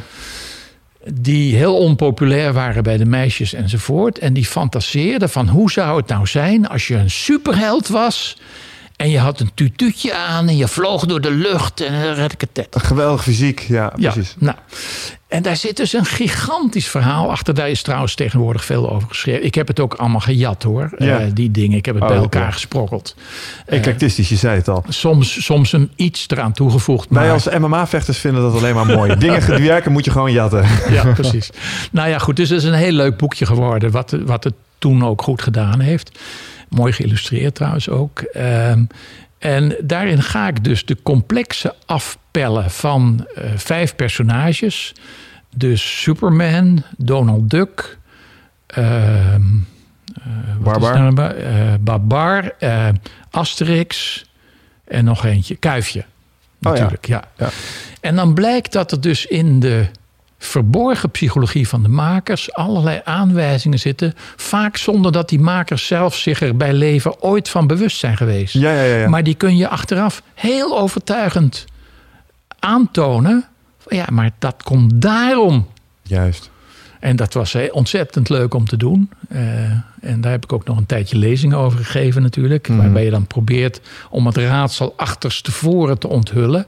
Dus niet meteen te vertellen hoe het zit. Maar van raadsel naar raadsel naar raadsel. En dan uiteindelijk valt het kwartje. Ja, moet je natuurlijk ook wel een klein beetje neerzetten. Ja, dat snap Ja, ik. Ja, ja. leuk. Gaaf. Oké, ehm, dus dat zijn de boeken die eh, over het algemeen... die zijn op bol.com en op managementboek.nl wel te vinden. Zit er nog andere Ja. interessante tussen waar je het nog... Mm, Ja, dat gaat allemaal verder terug. Dus ik heb over, over die eh, eh, eh, films over exotische landen. En ik heb over, over massapsychologie heb ik veel geschreven. Ik heb een boek geschreven over massapsychologie en chaostheorie en nog zo allerlei dingen. Maar die laatste vijf, die zijn eigenlijk het meest toegankelijk. Dus dat is de kracht van de zwerm, het enthousiasmevirus, eh, verleidingen aan de top. eh, nu het laatste, hoe heette dat nou ook weer? eh, de le- le- leider. eh, ik weet mijn eigen boek niet meer van. Verborgen Ja, weet ik. Je hebt heb ook aardig wat zoveel- boeken geproduceerd Ja, en dan krijg je dat natuurlijk. Ja, ja, ja, oké. Nee, dat lijkt me geen Maar goed, dat, dat zijn allemaal leuke verhalen. En ik probeer het zo op te, op te schrijven dat ik, dat ik nieuwe wetenschappelijke inzichten ten tonele voer. Die vaak Mhm. uit de marge van de wetenschap komen en nog niet wijdverbreid zijn. Eh, en die probeer ik te laten zien aan de hand van gevallen of eh, populaire cultuur, dingen waar we erg mee vertrouwd zijn. Of dingen die we iedere dag op de televisie zien, eh, Berlusconi, Obama, dat soort van dingen. Ja. En dan laten zien dat er een laagje in zit wat je als leek niet meteen herkent. Ja, maar dat is ook een beetje de grap met dit soort dingen, denk ik. Want een aantal van de dingen die ik vandaag al heb gehoord... ehm, het is wel eens een beetje als met eh, dingen weten over eten. Hoe meer Ja, als je ja. weet, hoe meer Ja. je weet, hoe minder je zou willen dat je wist. Want je kan op een gegeven moment... Ja, het is alsof er een dun laagje vernis Ja. opgaat... en je ziet ineens, hé, hey, maar het wordt hier gewoon... gaat weg. Ja. Ja. dat niet alleen. En daarmee merk je eigenlijk dat er... Wat je zelf net al zei, hè, met bijvoorbeeld eh, met betrekking tot het feit dat er mensen zijn geweest die functies hebben bekleed om affaires te organiseren voor, leider, eh, voor leidinggevenden. Dat betekent dat is niet iets van toen. Dat gebeurt nu gewoon ook. Ja. En de schone schijn wordt opgehouden. En we doen met z'n allen alsof het hele keurige staatsburgers zijn. Terwijl Ja. dat eigenlijk helemaal niet is. En hoe meer van dit soort dingen je hoort, hoe cynischer je soms Absoluut. wordt. En je zegt zelf, Dat het is ook het geen- grote gevaar. Ja, is dat zo? Merk je dat bij jezelf? Bewaar, bewaar een beetje idealisme. Ja, ik word wel cynisch op mijn oude dag. Hmm. Ik denk, ik heb het allemaal al x keer voorbij zien komen. Ja. En in mijn idealistische tijd heb ik ook hele grote eh, eh, schuivers gemaakt. Dus dat is ook niet het recept, alleen maar idealistisch. Mhm. Met eh, sterretjes om je ogen achter iets aanlopen. Nee, dat begrijp ik.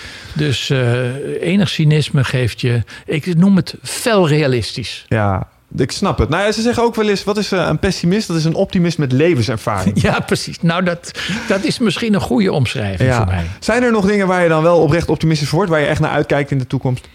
Ja, nou ja, ik vind ieder nieuw project leuk om te doen. Eh, ik, vind, ik vind schrijven vind ik leuk. Vooral als je onvermoede kanten boven kunt krijgen die een laagje toevoegen. Eh, eh, dus ik, heb, ik ben bezig aan een plankje boeken te schrijven. En dat groeit gestaag. Ja, dat moet ook mooi zijn om te zien, stel ik me zo voor. Ja, maar aan de andere kant, als je realiseert hoeveel miljoenen boeken daar omheen zitten. Ja. En uit hoeveel honderden boeken ik het jat iedere keer. Dan, eh, ja, dan word je toch. Ik ben altijd heel blij om te horen dat mensen die al een heleboel boeken hebben geschreven, die hier gewoon ook open over zijn. Want ik voel me ook wel schuldig over het moment dat ik materiaal recycle of concepten aanhaal. Of ik denk, Ja. hey, dit is gewoon vet. Alleen hier ligt het accent. Ik zeg wel eens, eh, als ik een origineel idee zou hebben, dan ontploft mijn hoofd volgens Ja. mij. Dus ik vind het heel fijn om te horen. Dus eh, ik, heb, ik heb geleerd eh, ooit dat als je er keurig voetnoten bij zet, eh, dan, dan mag het. En als je één idee jat, dan is het plagiaat. mhm. Als je honderd ideeën citeert, is het literatuurstudie. ja, meta-onderzoek. Ja, Ja, ik zit in de meta-onderzoekhoek. ja zie je nou, dat, dat, is, dat is het precies. Dus ik haal van alles overhoop. Ehm, en probeer daar dan een, een alternatieve lijn doorheen te trekken. Liefst ook met een paar echt nieuwe inzichten uit. Nou, maar dat is volgens mij het belangrijke. Dat je wel iets toevoegt aan het reeds bestaande concept. Ja, Dus- absoluut. Oké, helder. Jaap, ik vond het helemaal top dat je er was. Leuk. Eh, bedankt voor je tijd hier. Eh, leuk gesprek inderdaad. Eh, ik wil onze luisteraars natuurlijk ook weer eventjes bedanken. Ehm, mocht je hier telkens weer dingen horen waarvan je dan denkt van... Ah, dit vind ik echt super cool. Laat het ons dan ook eventjes weten via hashtag, eh, hashtag eindbazen op Twitter of op Facebook. Eh, nou, jullie weten het inmiddels wel. Deze podcast werd ook mede mogelijk gemaakt door Nutrofit en Easier. Ehm, nou, nog even een shout-out naar Wichert, die weer op vakantie is. Dat doet hij beter als ik. Wichert, we missen je, jongen. Tot de volgende keer. Ehm, einde van deze podcast. Brian, cue the music. Altijd alles willen zeggen. Jongens, ciao.